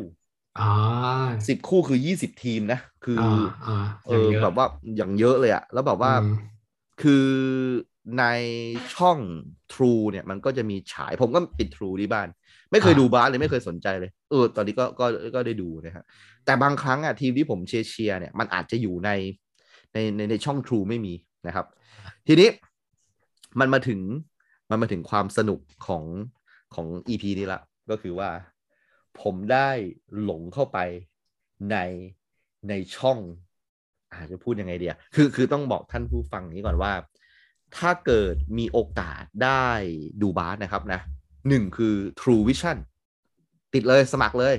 True Family Package True อะไรสักอืมอย่างเนี่ยเออมันอืมก็ได้ดูบาส NBA ได้ประมาณเนี้ยอืมก็ไม่ได้แพงมากนะครับผมบ้านผมก็ติดอย่างนั้นอยู่นะครับนะ หรือถ้าเกิดช่อง True ไม่ถ่ายคู่ที่เราอยากจะดูเนี่ยเออคุณไปที่ nba.com ได้อืมแล้วก็จะมีค่าเข้าไปดูบาสประมาณเกมละสามสิบห้าบาท แต่ดูออนไลน์เหมือนกับแบบว่า pay per view มาเนี่ยก็คือจ่ายแล้วก็ได้ดูแล้วจบก็ก็จบกันประมาณนี้เนาะอืม แต่ว่านั่นแหละครับ อันนี้อันนี้ต้องต้องขอโทษจริงๆนะครับนะคือจริง ๆ แล้วผมอะไม่อยากทำอย่างนี้เลยนะครับ มันคือมันมีช่องทางการดูเถื่อนอยู่ อันนี้ผมต้องพูดจริงๆเลยผมผมขอโทษด้วยนะครับนะแต่ผมไม่ได้ดูบ่อยนะ ผมไม่ได้ดูบ่อยนะอ๋อคือคือผมอ่าต้องบอกก่อนว่าที่ผมดูเถื่อนเนี่ย มันไม่ใช่อะไรครับ มันมีคนอยู่กลุ่มหนึ่งครับ ที่จับกลุ่มกันภาคบาสครับอ่าซึ่งซึ่งแม่งโคตรบันเทิง บันเทิงแบบมากมากมากมากเลยอะ คือเอ๊ะมันแต่ว่าเวลานะถ้าเราดูผ่านช่องหลักเนี่ยเขาก็มีคนพากย์ไม่ใช่เหรอเอามีคนภาคมีคนภาคคนอ่าคนภาคคนภาคพวกนั้นจะความรู้แน่นมากนะครับอ่าแล้วแล้เหวมือนเหมือนคนคนภาคเขาชื่อคุณต้นมั้งของของ True Vision อะเออมีชื่อคุณอืมต้น คือเขาน่าจะแบบเป็นคนที่แบบดูอเมริกันเกมมาแบบยี่สิบสามสิบปีอะอ่าคือเขารู้หมดเลยอ่าฮอกกี้น้ำแข็งอ่าอะไรต่างๆนานาเขารู้หมดเอออืมแต่ว่า ไอไอโลกสนธยาที่ผมเข้าไปเนี่ยเออครับมันมันเป็นคือผมผมไม่บอกลิงก์แล้วกันนะครับนะเออให้ไปหาเอาเองนะครับเนี่ยคือแบครับบมันมันสนุกมากเออคนคนที่พากย์เนี่ยเออเขาก็ใช้ชื่อปลอมอะนะเขาก็มีคำว่าแอดนำหน้าอะไรเนี่ยอย่างเช่นแบบถ้าเป็นพี่โดมอาจจะเป็นแอดโดมแอดไผ่อ่าเนี่ยนะเออก็พากย์นะฮะแต่แต่ความสนุกก็คือว่า ผมเข้าใจว่าเขาได้รับภารกิจมาจากโต๊ะที่มีการพนันบาสอืม อ๋ออ่าอ่าอ่ประมาณนั้นเขาน่าจะอยู่บริษัทอะไรประมาณเนี้ยอ่าเพราะว่ามันน่าจะมีแบบบริษัทพนันถูกกฎหมายประมาณเนี้ยจ้างเขามา แต่ว่ามันไม่ได้ถูกกฎหมายในประเทศไทยนะใช่ใช่ใช่มันไม่ได้ถูกกฎหมายในประเทศไทยนะมันถูกกฎหมายที่อื่นอ๋อประมาณเนี้ยอ่าแต่ว่าเหมือนประมาณว่าเขาอะภาคโดยมีคนที่จ่ายเงินให้เขาอะก็คือบริษัทรับพนันเนี่ยเออประมาณเฮ้ยผมคุ้นๆโมเดลนี้นะเอผอมเออเคยเออเคยได้ยินเหมือนกันว่า อย่างฟุตบอลอย่างเงี้ยอืมอืมอืมเมื่อเมื่อก่อนอย่างอย่างของยกตัวอย่างของ True แล้วเขาก็จะมีเสียงไทยใช่ไหมก็จะมีครับผมเสียงที่แบบพี่ท่านที่ภาคประจำอยู่อ่าแล้วก็อ่าอ่าจะมีเอ่อมีเสียงเสียงที่สามเสียงที่สี่ให้เลือกก็จะเป็นแบบนักภาคบอลที่แบบว่ามีความแบบ ภาคตลกตลกภาคเกรียนเกียนอ่าอ่าเอออ่าเออ่าอเออ่าอเออก็ก็น่าจะคล้ายๆ แต่ว่าภาคบอลเนี่ยมันมันมาในเรื่องแบบที่ถูกลิขสิทธิ์ใช่ไหมอันนี้อาจจะไม่นะอันนี้อันนี้ไม่ถูกเลยอันนี้อันนี้คืออ๋อออ่าอ่าแค่แค่อยากจะบอกว่าผมมาเล่าประสบการณ์ให้ฟังแล้วกันแต่ว่าไม่อยากให้ทุกคนเข้าไปเลยเพราะว่าเดี๋ยวไปฟังแล้วปุ๊บอยากจะเล่นการพนันอะไรขึ้นมาแบบเนี้ยเออผมผมไม่รับผิดชอบไม่ไหวไม่สนับสนุนนะเออไม่ไม่สนับสนุนแล้วกันนะครับอะไรประมาณเนี้ยแต่ว่าจริงๆแล้วเข้าไปภารกิจก็คือแค่อยากจะไปดูบาสเฉยๆแต่ว่า มันก็แน่นอนว่าเขาก็มาเชิญชวนให้เล่นการพนันแหละอะไรประมาณเนี้ยแต่คือมันสนุกมากอืมคนคนภาคเนี่ยสนุกมาก คือแบบสนุกยังไงมาไหนไหนยกตัวอย่างหน่อยยกตัวอย่าอ่างเออก็ก็คือว่าอ่าอ่า อ่าก็คือคนภาคเนี่ยเขาอ่าผมผมชื่ออะเอาตัวย่อเขาชื่อว่าอแล้วกันคุณอเออคุณออ่า คือที่คุณออยู่สาเนี่มยโคกปะคุณออนั่นไหมไม่ใช่คุณแอนคนละคนกันอ๋อโอเคนะครับ คือคือคุณอเนี่ยเขาเหมือนประมาณว่าเขามีความรู้เรื่องบาสดีมากเอาเอาจริง ๆ อะ พี่โดมเขามีงานการทำดี ๆ ด้วยนะเอออ๋อเขาเขาทำงานเกี่ยวกับการบินด้วยเฮ้เอยอคือคือเขาจริงๆพวกเราก็มีงานมีการทำที่ดีคือนะคือคือบางทีเขาเขาหลุดพูดมาว่าแบบเขาทำอาชีพอะไรประมาณเนี้ยเอออ๋อถ้าเกี่ยวกับการบินเขาเป็นพระใช่ไหมบินทบาทครับครับ ไม่ใช่ไม่ใช่คนคือแบบคนฟังนี่ผมต้องหัวเราะตกเก้าอี้เลยนะตับนี้ คือคือผมสงสัยว่าแบบเฮ้ยมันมันแบบมาได้ไงวะไอตัวนี้เนี่ย คือคือความรู้คือเขาเขาสุดยอดมากเหมือนบางทีกล้อง pan ไปในในสนามอะเออ คือมันเป็น American game นะพี่พี่อาจจะแบบรู้รู้ว่าแบบบางทีเนี่ย ผู้กำกับหนังฮอลลีวูดหลายๆ คนเนี่ยก็ชอบดูบาสอ่าอ่าอ่าต้อง pan ไปบอกว่า อ๋อ คนนี้นะครับ สไปก์ลีนะครับ เขาเป็นแบบแฟนของอ่านิวยอร์กนิกส์อะไรแบบเนี้ยเออสมมตินะ คือแบบรู้จักกระทั่งแบบสไปก์ลีอะคือผมเป็นคนดูหนังไงผมรู้จักสไปก์ลีอยู่แล้วอะอ๋ออ่าอ่าแต่แต่เขาแบบมีความรู้กว้างมากคือเขาไม่ใช่คนกะเรียวกะลาดอะไรเลยเนี่ยเลยอะเอออืมคือแบบว่าอืมมีความรู้ดีอะเอออืมแล้วแล้วเหมือนกับประมาณว่าสิ่งที่มันสนุกก็คือว่ามันจะมีคนแบบไปเม้นเออแอดแทงอะไรดีครับอะไรเนี่ยนะเออแอดอ่าครึ่งหลังเอาอะไรดีครับอะไรเนี่ยเออ เขาก็จะแบบวิเคราะห์ให้ฟังเลยเนี่ยไอ้ไอ้นี้มันมันมันไม่ใช่ความบันเทิง แต่ความบันเทิงแบบว่าบางทีอะเขาเขาจะพากแบบเกลียนๆตลกตลกอ๋ออะอ่าอย่างเช่นว่าอ่าได้ลูกโทษนะเอาอืมเอาหน่อยว่ามึงอะเอาหน่อยอะไอ้เหี้ยไม่เอาเลยสองลูกเลยเนี่ยอะไรเนี่ยเอาเหรออย่างนั้นเลยเหรอเออแบบคำคำพูดไอ้อ่าไอ้เหี้ยมึงไอ้สัตว์อะไรเนี่ยแบบพูดแบบว่าอ่าหยาบหยาบๆเลยแบบเนี่ยเอออ่าอะเอาหน่อยน้องนะมึงโอ้โหแบบแบบอะไหนไหนไหนอะวันนี้แบบสมมติว่ามันมีคนแบบช่องแชทขึ้นมาเนี่ยอะคุณมังกรดำมาอีกแล้ว อะไรเนี่ยอ๋อต่อไปร้อยี่สิบคะแนน อะเอาเชียร์เชียร์ครับเชียร์เชียร์เดี๋ยวให้กำลังใจอะไรแบบเนี่ยเออคือมคือคือช่วยเชียร์ให้ทุกคนหมดเลยเออแบบว่าใครแทงราคาไหนมาเขาช่วยเชียร์หมดอะไรประมาณเนี้ยเอออ่าเราเราเราเราแบบว่าบางทีเขาเขาภาคตลกเขาภาคดีอะเนี่ยแล้วก็เขาก็ความอ่ารู้แน่นใครถามอะไรไปเขารู้หมด แล้วเขาก็แบบว่าบางทีได้ค่ากาแฟอืมประมาณว่าแบบคนนี้แทงแล้วมันชนะแล้วไงบางทีเกมยังไม่จบมันชนะแล้วเนี่ยเออก็บอกว่าเฮ้ยมีเงินเข้ามา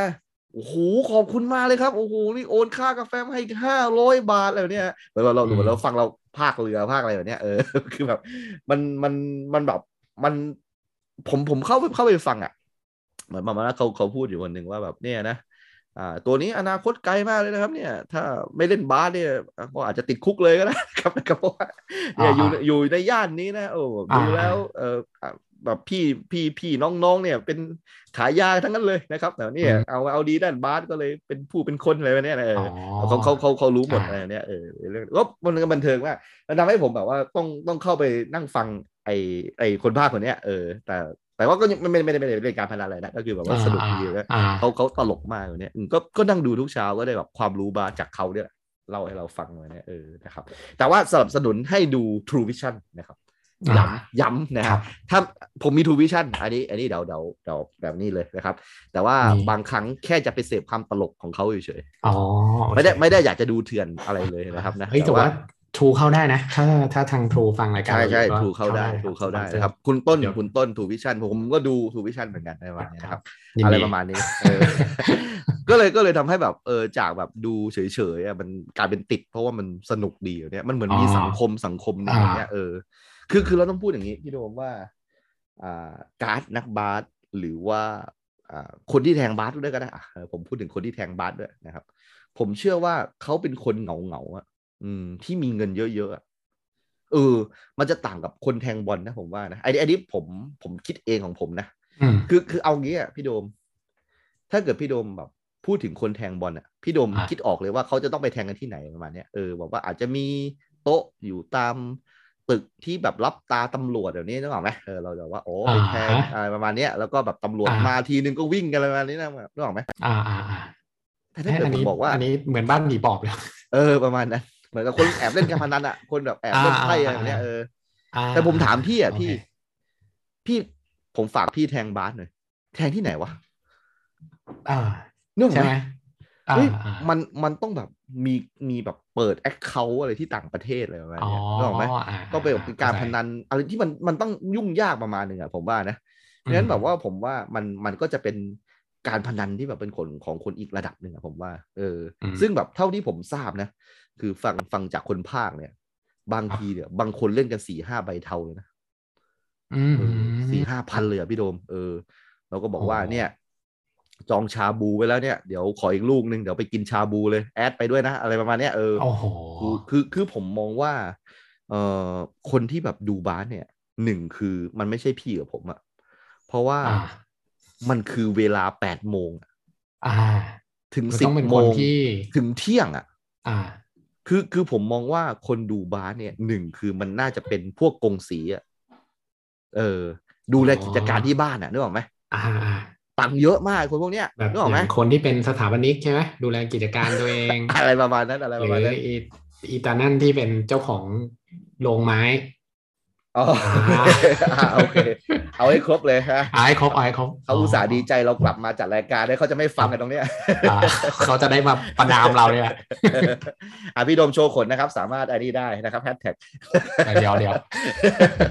นั่นแหละพี่ ผมมองว่าสังคมสังคมบาสอะมันคือคนเหงาเหงาอะคือคนเล่นบาสอะอย่างที่ผมบอกตอนแรกว่า ผมว่ามีตังค์อย่างน้อยซื้อรองเท้าซื้ออะไรดีๆนึกออกไหมแล้วแบบพอเขามีตังค์เนี่ยแบบเขาก็โตขึ้นเขาก็ดูแลกิจการของที่บ้านพวกนี้เขาก็แบบไม่มีอะไรทำอะเออช่วงกลางวันเขาก็นั่งดูบาสอะไรเนี่ยแล้วก็เข้ามาพูดคุยอะไรเนี่ยมันทำให้ผมแบบเห็นแบบกลุ่มสังคมเล็กๆแม้ว่ามันจะดูเทาๆนะ มันจะดูอาจจะแบบไม่ได้แบบดูสว่างอะไรมากมันดูเทาๆมากๆเลยแต่ว่า เออ มันมีกลุ่มคนอะไรแบบนี้อยู่แบบเนี้ยเออซึ่งแบบรู้สึกรู้สึกประหลาดใจดีว่าแบบ มันมีอะไรแบบนี้ด้วยแบบเนี้ยเอออันนี้นี่ก็คือประสบการณ์ที่ที่อยากจะเล่าให้ฟังเกี่ยวกับวงการบาสเนี่ยนะครับอืมก็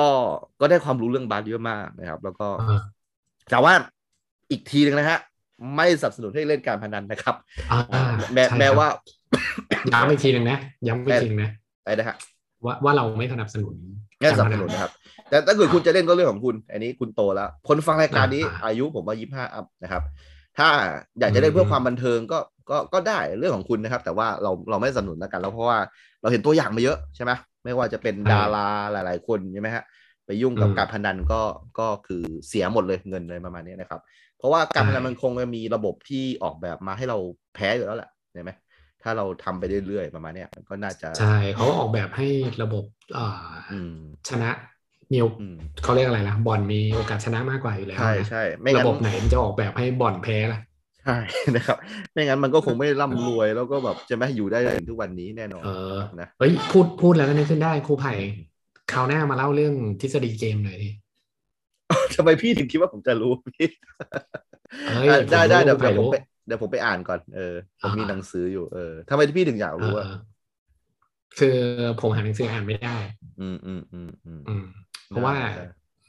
จริงๆอะเคยแค่ฟังมาว่ามันมีแบบมีแบบไหนบ้าง พอดีเมื่อกี้เราพูดเรื่องบ่อนใช่ไหมอืมบ่อนมันมันดีไซน์ว่าตัวมันเนี่ยจะต้องมีโอกาสชนะมากกว่าแพ้ไงครับเออดีไซน์เกมยังไงก็ได้ให้มีโอกาสชนะมากกว่าแพ้คราวนี้ก็อืมเลยอยู่ๆก็นึกขึ้นได้ว่า เอ้ย มันน่าจะมีพูดไว้ในทฤษฎีเกมเหมือนกัน มันอ่า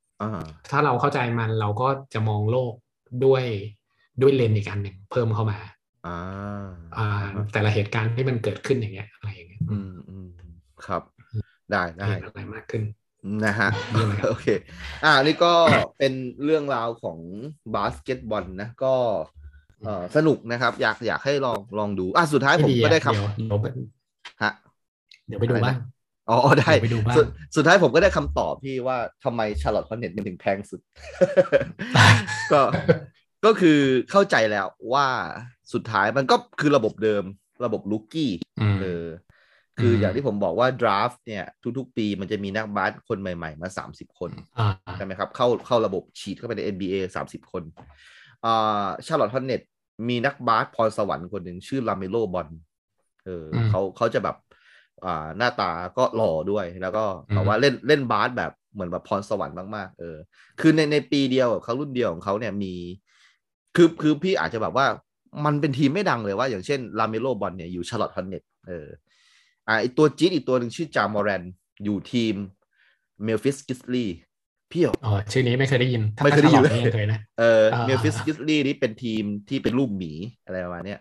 คือคืออ่าคือเก่งมากเก่งมากเลยเนี่ยเออ แล้วก็มีตัวเทพเทพๆอีกตัวหนึ่ง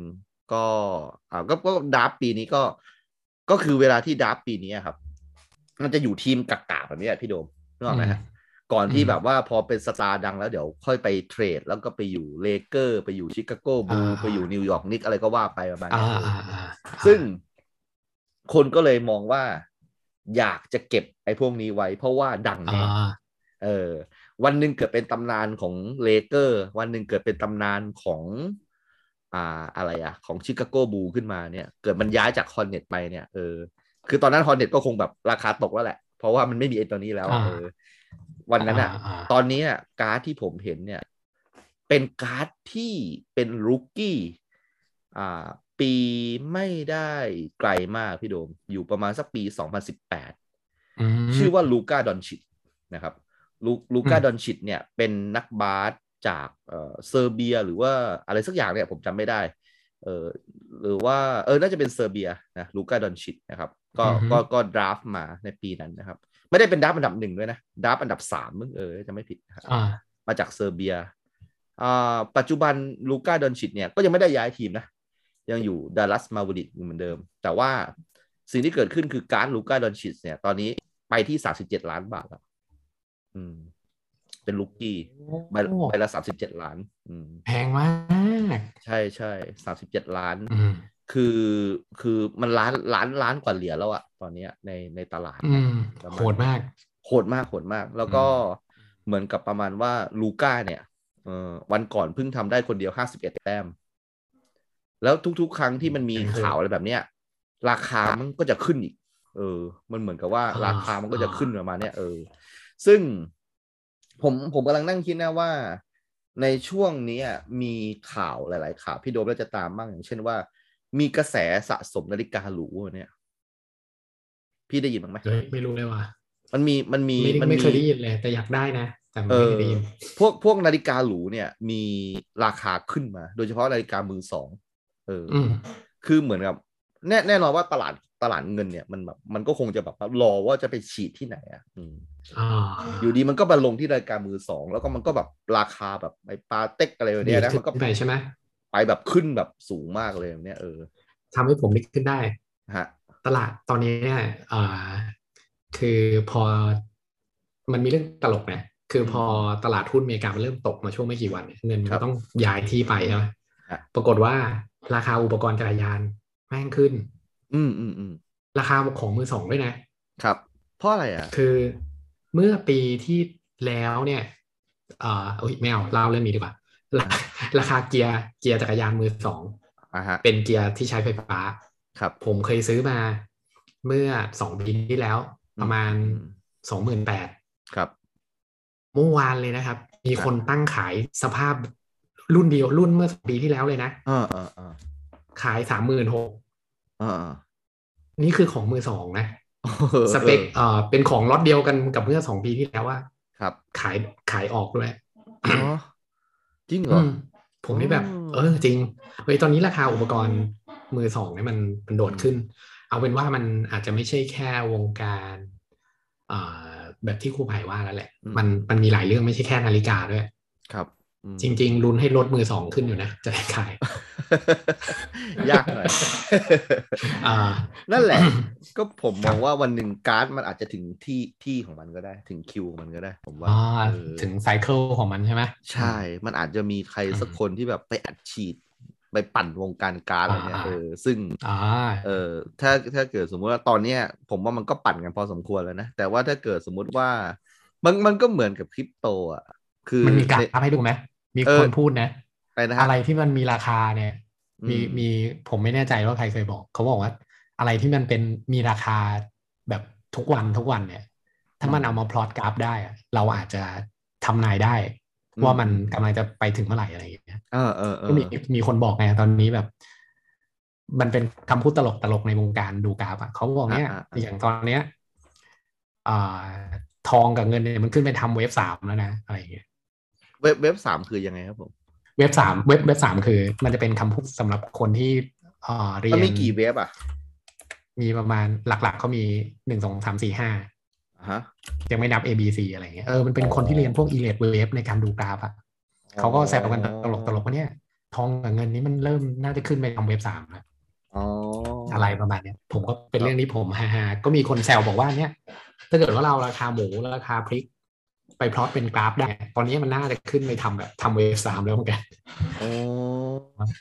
น่าจะมีนะ ราคาการ์ดในตลาดมีไหมนี่นี่ถ้ามันมีพี่พี่เห็นหน้าจอผมไหมเห็น อ่าเนี่ยเนี่ยอืมนี่คุณคนนี้คือลูก้าดอนชิตอ่า คนที่อยู่ทีมนกิฟลี่ใช่ไหมไม่ใช่ไม่ใช่ อันนี้อยู่ดัลลัสมา l บริ t ครับกิฟอ่ากิฟโอกิฟเคที่เพิ่งเพิ่งมาเป็นไอ้นี่เนี่ยมันต้องมีอ่าสัญลักษณ์ RC อย่างที่ผมผมอ่าเออประมาณนี้โอเค ซึ่งซึ่งอันนี้คือน่าจะเป็นกราฟแบบธรรมดาไม่มีทับนะที่ผมพูดอืมคือแบบมันมีทับอุ้ยนิดนึงมีกราฟราคาด้วยว่ะเออเนี่ยมันจะมีกราฟราคาเหมือนที่พี่พี่ว่าเลยเนี่ยเออมันก็จะมีอ่าบอกนี่แหละว่าแบบเอออะไรอะไรยังไงอันเนี้ยเออซึ่งอ่าพี่ถ้าเกิดพี่อ่าเพ่งเพ่งนิดนึงพี่จะเห็นคำว่า PSA เนอะ PSA 10 PSA 9อะไรเนี่ยเออซึ่งซึ่งพี่จะเห็นว่ามันมันมีคำว่าเบสด้วยอะเบสก็คือการ์ดเบสที่ผมเคยพูดให้พี่ฟังอะนึกออกไหม คือการ์ดพื้นฐานอะเออนึกออกไหมเป็นการ์ดเพนเพลนใช่ไหมเออป็นคือการ์ดที่แบการ์บดว่าแถแบบมกล่องขนมอะเออเออไม่ใช่การ์ดอะไรอย่างพินั้นเศษอะไรไม่มีทับเลยเนี่ยอ่าเออโอเคถ้าพี่โดมเอาการ์ด Luka Doncic ซึ่งเป็น base นะ base อืมแล้วก็พี่เอาไปที่บริษัท อ่าที่ผมเคยบอกบริษัทในอ่าการประเมินการ์ดใช่ไหมอ่าพี่ได้เก้าคะแนนจากบริษัท PSA เนาะการ์ดใบนั้นอะใบการ์ด base นะห้าร้อยสิบสองเหรียญ ไม่ไม่ว่าจะได้มาราคาถูกขนาดไหนก็ตามนะใช่ใช่ราห้าคาร้อยก็สิจะบสอเป็งนเหรียญห้าร้อยสิบสองเหรียญในตอนนี้ห้าร้อยสิบสองเหรียญประมาณอืมเท่าไหร่ได้อะห้าหนึ่งสองคูณซับสามสิบสามนะอ่าได้หมื่นห้าแล้วอะพี่โดมโอ้โหการ์ดเบสนะนี่นี่ยังแบบไม่ไม่ได้พูดอืมถึงแบบทับหนึ่งอืมทับอะไรแบบนี้เลยนะ เนี่ยเนี่ยคือครัลูบก้าดอนชิตเนี่ยตัวเนี้ยเอออืนะมครับซึ่งอ่าเวลาเปิดใครๆก็อยากจะได้ลูก้ากันประมาณเนี้ยเออเพราะว่ามันอืมมันมันแพงประมาณเนี้ยนะครับ เออแล้วแล้วแบบไม่ใช่คนอเมริกาด้วยแบบเป็นคนแบบเซอร์เบียอะไรประมาณเนี้ยนะครับอะไรแบบอ่านะครับ ซึ่งแบบนั่นแหละ ก็มันทำให้แบบจากวงการการ์ดมันทำให้ผมแบบไปดูอะไรอะไรพวกเนี้ยเออ ซึ่งในในท้ายที่สุดแล้ว ถ้าเกิดวันนี้นะ ใครที่ฟังผมแล้วแล้วแบบว่ามีความรู้สึกว่าแบบเออเฮ้ย NBA ดูน่าสนใจดีน่าน่าจะลองแบบไปดูอะไรประมาณเนี้ยพี่โดม ก็คือว่า NBA เนี่ยตอนนี้กำลังจะมี NBA ที่ชื่อว่า NBA All Star นะครับ คือคืออาจจะต้องพูดถึงตรงนี้หน่อยเนี่ยนึกออกไหมพี่อะในในความเข้าใจพี่โดม NBA All Star คืออะไร ก็เอาผู้เล่นดัง ๆ อะ มาแข่งกันนะอ่าเออเออเออใช่ไหมฮะ แล้วแล้วระบบอืมพี่พอทราบระบบของ All Star ไหมว่ามันมันเป็นยังไง เออ เคยรู้เดี๋ยวจำไม่ได้แล้วว่า รู้แบบนานมากอะอันนี้เดี๋ยวผมเปิดให้พี่ดูนะ อันนี้คือ All Star ปีนี้มึงถ้าเกิดสมมติว่าจะไม่ผิดพลาดนะ คือลืมไปเลยว่าจะเล่าเรื่องเรื่อง All Star ให้พี่ฟังเลยเออประมาณเนี้ยเอาคือตัว MVP มาแข่งไหมอ่าไม่เกี่ยวเลยไม่ครับเชิงอ่าไม่เกี่ยวเลยไม่เกี่ยวกับอะไรกับ MVP เลยครับ นี่คือนี่คือ All Star ปีนี้นะครับเอ้ยไม่ใช่น่าจะเป็นปีก่อน ลูก้าดอนซิกด้วยนี่เออเออมีลูก้าลันสิตที่ที่แบบแพงๆที่เราคุยกันเมื่อกี้นะอะอ่าอ่าอ่าคือคือ All Star ปีอันนี้ 2021 ปีนี้ต้องเป็น 2022 แล้วใช่ไหมเดี๋ยวผมอ่าขอ search แป๊บนึงนะยังไม่มาคือเปล่าคือมันมีเรื่องอันหนึงด้วยพี่โดม พี่โดมอาจจะเคยอืมอ่านผ่านผ่านตานะครับแต่ว่าอ่านี่คนไทยมีส่วนเกี่ยวข้องกับเรื่องนี้ด้วยเดี๋ยวผมเล่าให้ฟังนะครับอะเอ้ยนี่คือไหนไหนเล่าเลยเล่าเลยนี่นี่คือนี่คืออ่า All-Star ปีนี้นะครับนะก็อ่าเคอรี่นำทัพประมาณเนี้ยนะ นี่คือ Luka Doncic ใช่ไหมอ่าอ่า ไอ้นี้ผมจำไม่ได้ไอ้นี้ LeBron James แล้วก็ไอ้นี้คือ Jokic นะครับ เป็นนักบาสยุโรปเหมือนกันนักบาสยุโรปนี่ขายดีเหมือนกันนะในในนี้อันนี้อันนี้คือจามอแลนด์ที่ผมบอกนะครับ ที่ว่าเก่งมากอืมอืมอืมอะไรประมาณนี้นะอะทีนี้เรื่องของเรื่องคืออย่างนี้พี่โดม คือว่าในออสตาเนี่ย หลักๆแล้วเนี่ย คือมันมาจากการโหวตของแฟนร้อยเปอร์เซ็นเลยสมัยก่อนเหมือนประมาณว่าอ่าแฟนอยากจะให้ใครติดออสตาก็โหวตแค่นั้นเองเไม่มีอะไรอืมอืมอืมแต่ว่าหลังอ๋อๆจากเนี่ยโหวตใช่ไหมอ่าจากโหวตเลย ทีนี้หลังๆ เนี่ยเขาเหมือนกับประมาณว่าเอ่อมีมีความรู้สึกว่าบางคนไม่ได้เก่งจริงอะพี่โดม แต่ว่าฐานแฟนเยอะอะนึกออกไหมแล้วติด All-Star ได้แบบว่าได้ไงว่ามันไม่ได้เก่งจริงอะพี่โดมนึกออกไหมเออเขาก็เลยเปลี่ยนใหม่ว่าอะเอาให้โค้ชโหวตด้วยคล้ายๆ Ballon d'Or แบบเนี้ยเออก็คือจะมีคนในวงการมาโหลดด้วยเอ้ยโหวตโหวตด้วยประมาณเนี้ยนะครับ ทีนี้ ใน All-Star ปีนี้อะนะครับนะอืมคนคนที่เป็น starter ที่พี่เห็นเนี่ย ก็คือแบบประมาณว่าเป็นตัวจริงกันประมาณเนี้ยนะครับ คือพี่จะสังเกตว่าเสื้อมันจะไม่ซ้ำกันเลยนะครับ มันจะอาจจะมีบ้างทีมใหญ่ๆ เช่นเลเกอร์มีสองคนอ่าแต่อ่าคนคนนี้คือ Anthony Davis มาจากเลเกอร์เหมือนกันอ่าเป็น center อืมซึ่งแบบก็เก่งนะครับ แต่แบบเนี้ยอย่างเช่นคนเนี้ย คนนี้ชื่อ Devin Booker อยู่ที่ Phoenix Suns เก่งมากพี่เก่งแบบเก่งแบบอืมอืมโคตรเลย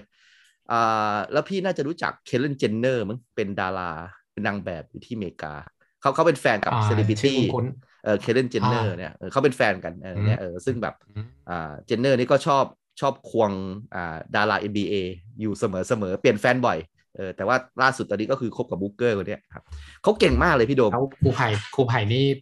บ่อยไหมอะหมายถึงว่าดู NBA บ่อยไหมเออบ่อยบ่อยบ่อยครับผมอะครับพี่พี่ตัดทิ้งประโยคไม่ค่อยดีนะครับอ๋อคือโอเคคือที่ผมจะเล่าให้ฟังก็คือว่า Booker เนี่ยไม่ติดตัวจริงครับพี่ เออ แต่ว่าเนี่ยคืออีตาอีตาวิกกินเนี่ยคนเนี้ยอยู่ Golden State Warrior ติดครับพี่ อะเดี๋ยวผมจะเล่าให้ฟังเกี่ยวกับ Golden State Warrior อะทุกคนครับ ถ้าเกิดสมมติว่าทุกคนแบบไม่ได้เคยได้ดูบาสนะ หรือว่าดูบาสแบบรุ่นพี่โดมเนี่ย จะเข้าใจว่า Golden State Warrior มันคือทีมอะไรนึกออกไหมฮะ มันมาได้ยังไง มันมันไม่ใช่ทีมแบบที่เรารู้จักอย่างเช่น Chicago Bulls หรือ Lakers Golden State Warrior เนี่ยคือสัญลักษณ์เป็นรูปสะพานเออเป็นรูปสะพานอ่าแบบเนี้ยนะประมาณเนี้ยเนี่ยสะพาน Golden State ใช่ไหมอ่าใช่ใช่แต่มันอยู่ในในย่านธุรกิจแหละเออก็ไม่ค่อยมีคนจะดูบาสสักเท่าไหร่ มันเป็นย่านแบบธุรกิจจ๋าๆเลยอะไรเนี่ยนะครับนะทีนี้ Golden State Warrior เนี่ยเปลี่ยนเจ้าของใหม่พี่โดมนะครับ แล้วเขาเขาก็ take over แบบจาก ทีมเก่าอะซึ่งทีมเก่ามูลค่าต่ำมาก เป็นทีมแบบ ถ้าถ้าเทียบเหมือนกับเหมือนกับนอริดเดี๋ยวนี้เออถ้าเป็นบอลนะาาคือไม่ไม่ได้มีมูลค่าอะไรขนาดนั้นอะเออเหมือนอ่าเบอร์ลี่อยู่เนี้ยเออแต่ว่าอืมคงก็ซื้อแบบ ราคาแพงกว่าความเป็นจริงด้วยนะครับ ปรากฏว่าคนที่ซื้อนี่เก่งมากพี่โดมอืมทำการตลาดดีมากเลยนะครับเขาเขาพาWarrior เนี่ยนะครับ ไปเปิดตลาดที่จีนด้วย อืม เอาแบบ เนี่ย เอาเอาสตีเฟนเคอร์รี่อะที่ผมเล่าให้พี่ฟังอะที่สามแต้มแม่นมากเนี่ย ไปเปิดคลิตอ่าฮะสอนบาสที่จีนที่ญี่ปุ่นมั่งเลยเนี่ยนะอืมทีนี้พี่โดมอยู่ในวงการไอทีพี่โดมน่าจะรู้จักอ่าไอ Rakuten พี่รู้จัก Rakuten ไหมเออชื่อคุณคุณนะโลกูเทนป็นโลกูเตนถ้าเกิดอ่าสมสมัยก่อนอะธีราทรจะอยู่ทีมอะไรวะ ที่มันมีที่มันมีอินเนสตาอยู่ด้วยอะในในลีกญี่ปุ่นนะอ่าอ่าอ่ามันมันจะมีมันจะมีโลโก้โลกูมีโลโก้อ่าเออโคเอออันนั้นแหละ ถ้าถ้าเกิดพี่ดูดูที่เสื้อของของเคอรี่อะก็จะมีคำว่าโลกูเตนอ่าอยู่ที่ตัวเสื้อด้วยอืมซึ่งแบบเป็นบเป็นริษัทอีคอมเมิร์ซนี่คุณเอคุณอว่าประมาณนั้นใช่เป็นไหมอีคอมเมิร์ซญี่ปุ่นแต่ว่าอยู่บนเสื้อของอ่านันักบาส NBA แสดงว่าเขาแบบว่าไปผูกมิตรผูกอะไรกับเอเชียเยอะมากประมาณเนี้ยอืมนะครับเสื้อบาซ่าไงRakuten อ่าใช่ใช่เสื้อบาตาบาซ่าอืมถูกต้องนะครับอืมทีนี้พี่หลักๆก็คือว่ามันมีมันมีดีลหนึ่งที่น่าสนใจเกี่ยวกับ Golden State Warrior มากก็คือ Golden State Warrior เก่งอยู่แล้ว นักบาสก็เก่งแล้วเนี่ยนะ คือรวมๆแล้วอย่างอย่างที่เมื่อกี้ผมบอกอะเควินดูแรนท์ยังอยากจะมาเล่นเลยอะยอมลดค่าตัวมาเล่นกับกับกับเนี่ยกับสตีเฟนเคอร์รี่อะอ่าอ่าทีนี้ที่ที่มันสนุกก็คือว่า อันหนึ่งที่ไปดีลก็คือว่าไปดีลกับเคป๊อปครับ Golden State Warrior เนี่ย ไปดีลกับเคป๊อปวงหนึ่งนะครับ ซึ่งมีอ่าสมาชิกคนไทย ผมขอโทษที่ผมจำชื่อวงไม่ได้ ผมไม่อยากจะพูดเลย ผมกลัวพูดแล้วพูดผิดมากใช่แต่รู้แต่รู้ว่ามันมีคนไทยชื่อคุณแบมแบมอยู่ในนั้น ใช่ คุณแบมแบมนะฮะ คือคุณแบมแบมเนี่ยเป็นวงเคป๊อปอ่าวงหนึ่งแล้วกันนะครับอ่าอ่าอ่าซึ่งซึ่งอ่าคนไทยที่ดัง ๆ มากๆ ก็คือคุณแบมแบมกับคุณลิซ่าเนี่ยแหละ ที่แบบดังมากๆเลยอืมระดับโลกนะอือฮึคือผมไม่ทราบเหมือนกันว่า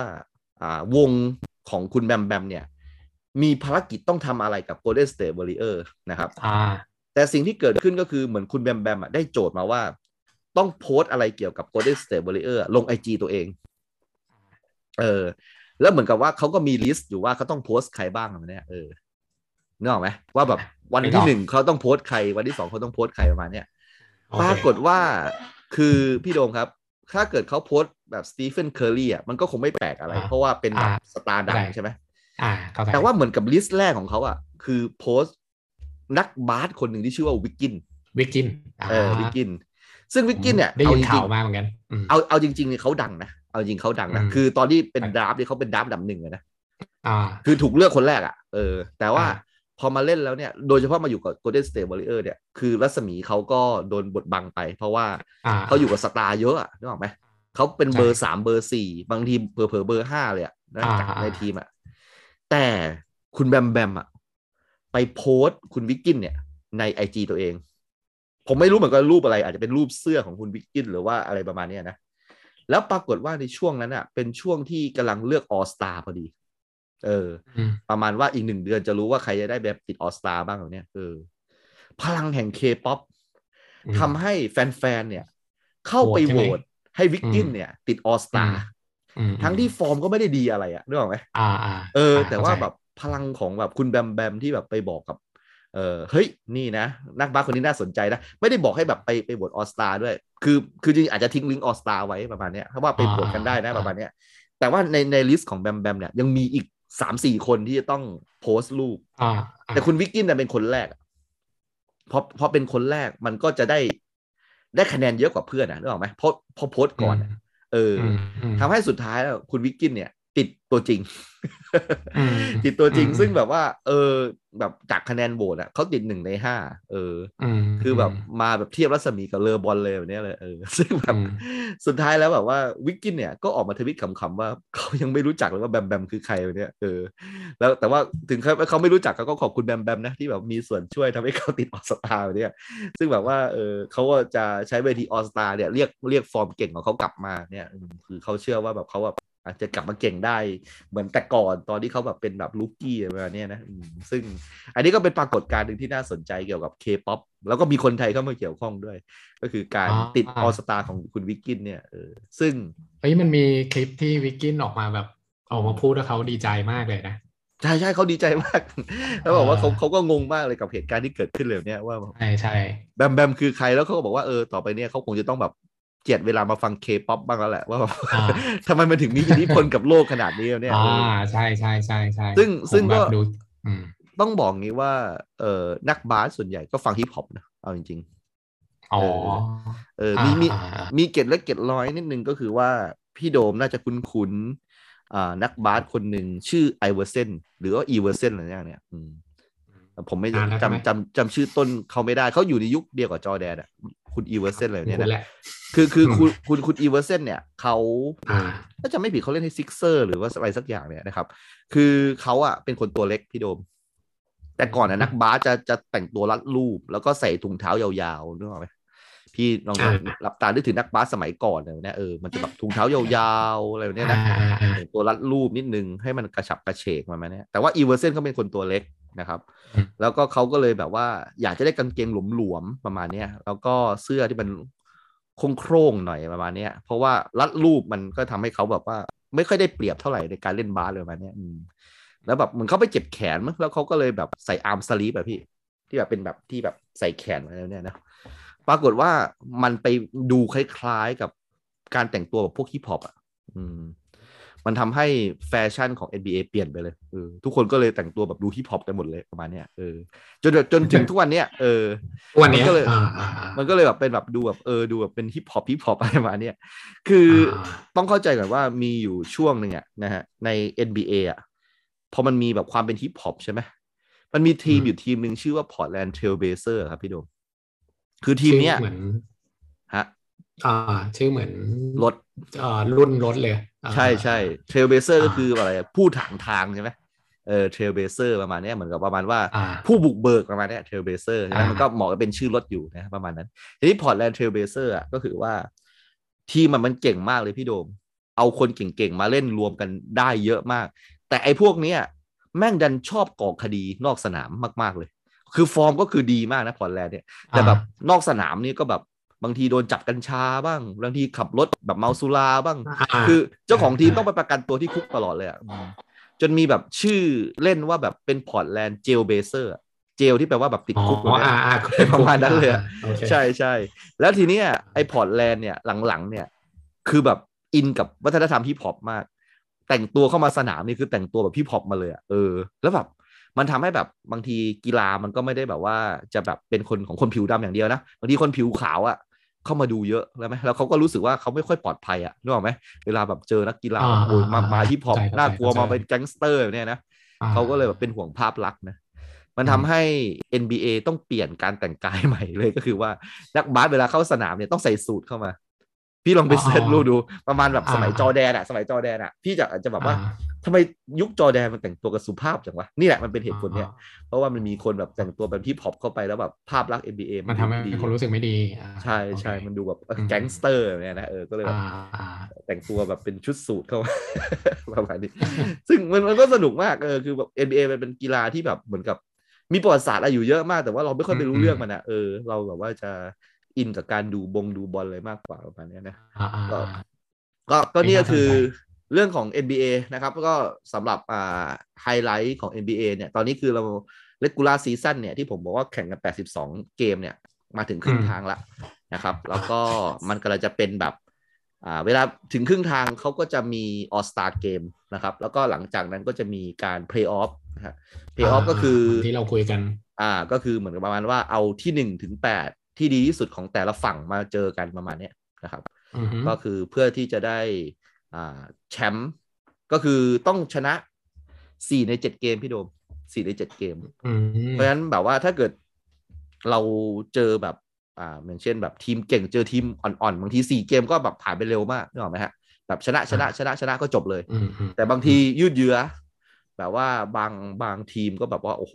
เล่นแล้วแบบชนะแพ้ชนะแพ้ชนะแพ้มีเกมที่เจ็ดเกิดขึ้นมา อะไรประมาณเนี้ยมันก็เลยแบบเป็นอะไรที่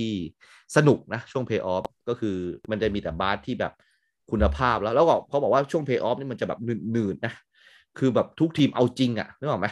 จะไม่ค่อยมีปล่อยไม่ค่อยมีแบบว่าเล่นกันแบบว่าเล่นเล่นอะเพราะว่าทุกคนอยากจะได้แหวนแหวน NBA แหอ่าวนอ่าแชมป์ปถูระกมาณเนี้ยนะอ่ามันมันเป็นเกียรติยศเป็นเกียรติยศใช่นะครับนะก็อืมอืมก็คือ หลังจากที่ regular season เสร็จก็จะมี playoff นะครับก็อยากให้ลองติดตามดูช่วง playoff ก็ได้ ช่วงนี้มันแข่งกันทีเกินไปนะถ้าถ้าไม่ว่างแบบผมเนี่ยก็บางทีเกรงใจนะถ้าจะติดตาม NBA แบบว่าต้องว่างแบบผมอะตกลงคุณคุณคุณว่างแล้วเหรอผมผมว่างช่วงเช้า แต่งานผมยุ่งอ๋อคือผมจะเริ่มทำงานประมาณเที่ยงอะบาสจบอ๋แล้วเนี่ยเอออครับอืมคือบาสจบคุณมีกิจกรรมอย่างอื่นต้องทำไหมเล่าให้คุณผู้ฟังทางหน่อยไหมแบบทำอะไรมาอะไรอย่าง เงี้ยเออไม่มีผมผมสอนหนังสือแล้วก็ดูบาสจริง ๆ เลยนะครับครับก็จะเห็นว่าสองเดือนนี้ผมแบบไปเพิ่มพูนความรู้เรื่องบาสแบบแบบอย่างหนักเลยเนี่ยเออเฮ้ยนิดนึงพี่โดมพี่โดมเห็นอืมเห็นเห็นเห็นในรูปนี้นะพี่โดมอืมอาจอาจจะแบบเห็นไม่ค่อยชัดเท่าไหร่ แต่ว่าในรูปเนี้ยอยากให้พี่โดมสังเกตอย่างหนึ่งว่า NBA มีเสื้อบาสยี่ห้อเดียวเลย พี่โดมเห็นไหมอ๋อเออว่ะไนกี้หมดเลยเห็นไหมไนกี้อืมอืมเออมันไนกี้หมดเลยประมูลแบบ อย่างนี้เลยเหรอ ใช่ แต่ก่อนเนี่ย ในยุคเราอะจะเป็นยี่ห้อแชมเปี้ยน ถ้าจำได้เออถ้าเกิดพี่โดมซื้อเสื้อบาสอยู่บ้างนะ มันจะเป็นยี่ห้ออืมแชมแชมเปี้ยนตัวซีใหญ่ๆนะประมาณเนี้ยนะอืมอ่ามันมีเหตุผลนิดนึงด้วยนะ ว่าทำไมมันถึงแบบเป็นบาสเป็นยี่ห้อเดียวกันหมดเนี่ยนะครับ ก็คือว่าอย่างที่อย่างที่บอกอะ NBA อะมีความคิดว่าอยากจะให้ทีมเล็ก ๆ ได้ลืมตาอ้าปากบ้าง รวมถึงลิขสิทธิ์เสื้อด้วย เออ อ่าอ่าก็คือว่าถ้าเกิดสมมุติคุณเป็นทีมใหญ่เนี่ย ก็คือแบรนด์แบบไนกี้หรืออาดิดาสก็จะมาดีลกับคุณใช่ไหมเพราะว่ามันมีมูลค่าทางการตลาดอยู่อ่าแล้วอ่าเยอะ เช่นแบบเลบรอนเจมส์ใส่เสื้อของไนกี้อยู่เนี่ยเสื้อไนกี้ก็ขายดีอยู่เนี่ยเอออืมแล้วแบบไอ้แบรนด์เล็ก ๆ ใครจะอยากมาเทคโอเวอร์ใช่ไหมแบบว่าแบบโอเคแบบที่แบบเนี่ย Memphis Grizzlies อยู่เนี่ยพี่พี่ไม่เคยได้ยินชื่อเลยซะด้วยซ้ำเลยมันเนี่ยเออเออเออใช่ เพราะฉะนั้นคำถามก็คือว่า เออ มันก็จะขายเสื้อกันไม่ค่อยได้ประมาณเนี้ยเพราะฉะนั้นเนี่ย NBA ก็เลยบอกว่าถ้าเกิด ไนกี้จะเปิดช็อปขายเสื้อบาสเนี่ย ต้องขายหมดเลยยี่สิบทีม เออ คืออออะไม่ไม่ว่าคุณจะเป็นทีมไหนก็ตาม เพราะว่าคุณได้สิทธิ์ในการอืมทำยี่สิบทีมอยู่แล้วประมาณเนี้ยเออแล้วแบบในช็อปอะคุณต้องมีทั้งยี่สิบทีมเลยประมาณเนี้ยมันทำให้ทีมเล็กทีมน้อยอะขายเสื้อได้ด้วยประมาณเนี้ยเพราะมันอยู่ในช็อปเดียวกันบางทีคนก็อยากจะแบบได้เสื้อทีมอื่นๆ เพราะว่าทุกๆทีมมันก็มี star ใช่ไหมบางทีก็อยากจะซื้อเสื้อตรงนี้มันมี star เออมันก็ทำให้แบบอืมรายได้มันแบบไปถึงกับทีมเล็กๆน้อยๆแม้กระแม้กระทั่งแบบเรื่องของเสื้อก็ตามประมาณนี้อืม ซึ่งผมมองว่า American game มันเป็นอะไรที่แบบทุนนิยมสุดๆไปเลยอะคือแบบถ้าถ้าเรามองว่าฟุตบอลเนี่ยมันเป็นแบบมันมีความเป็นศิลปะอยู่บ้างนะฮะอะไรประมาณนี้นะเออมีอะไรหลาย ๆ อย่างที่แบบพลิกล็อกอะไรแบบนี้นะแต่เพราะ American game นี่ฐานของมันคือ business อะเออตั้งไว้ก่อนเลย แล้วก็เอ่อจะทำรายได้หนึ่งสองสามสี่อะไรยังไงเนี่ย แล้วก็เกมต้องสนุกด้วยประมาณนี้อ่าพูดถึงตอนสุดท้ายละอะก็จะจบแล้วก็คือ นึกขึ้นได้อย่างหนึ่ง ผมเคยดูบาส quarter สี่อะพี่โดมอืมมีการขอเวลานอกเนี่ยประมาณห้าครั้งได้ เออเอ๊ะปกติมันได้ไม่ถึงไหม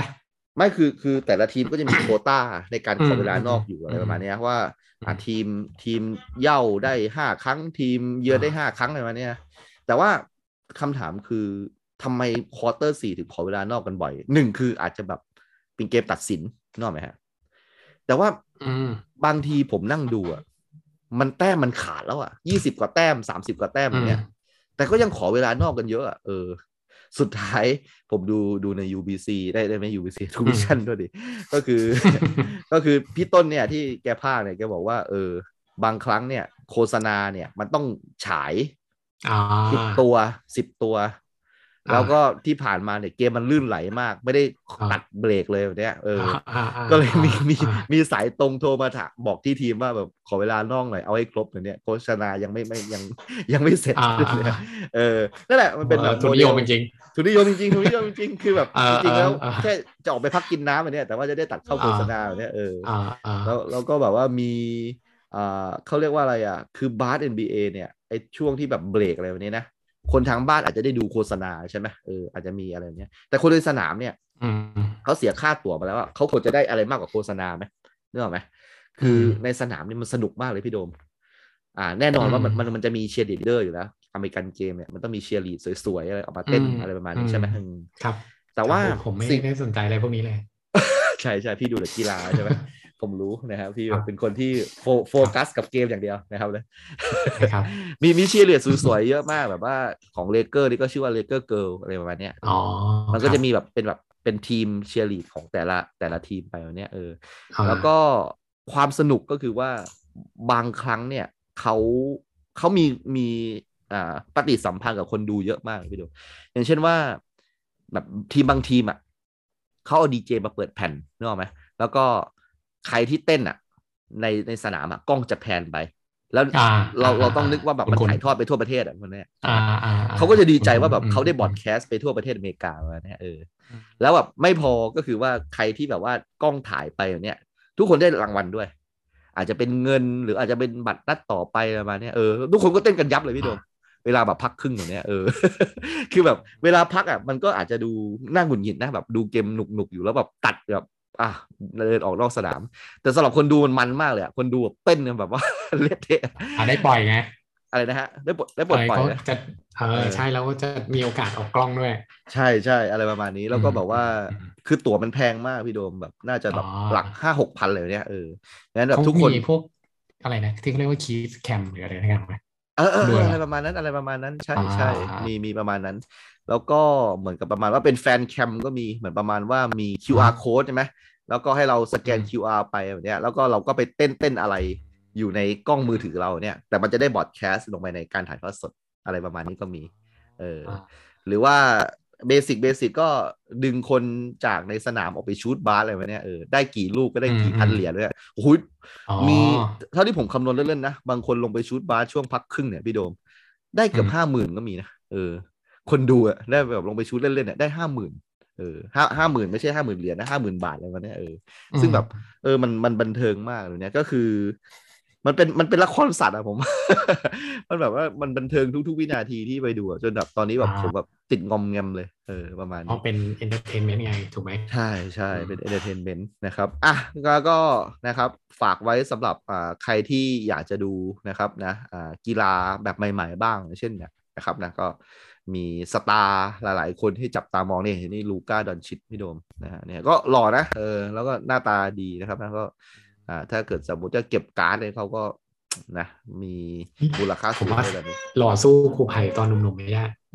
จริงพี่ อะไรประมาณนี้นะครับอะอ่าโอเค นี่ก็คือรายการนะครับนะอาของ โปรเจกต์เคสชื่อรายการไม่ได้แล้วครับอ๋อเราจะไม่ใช่ก็คือ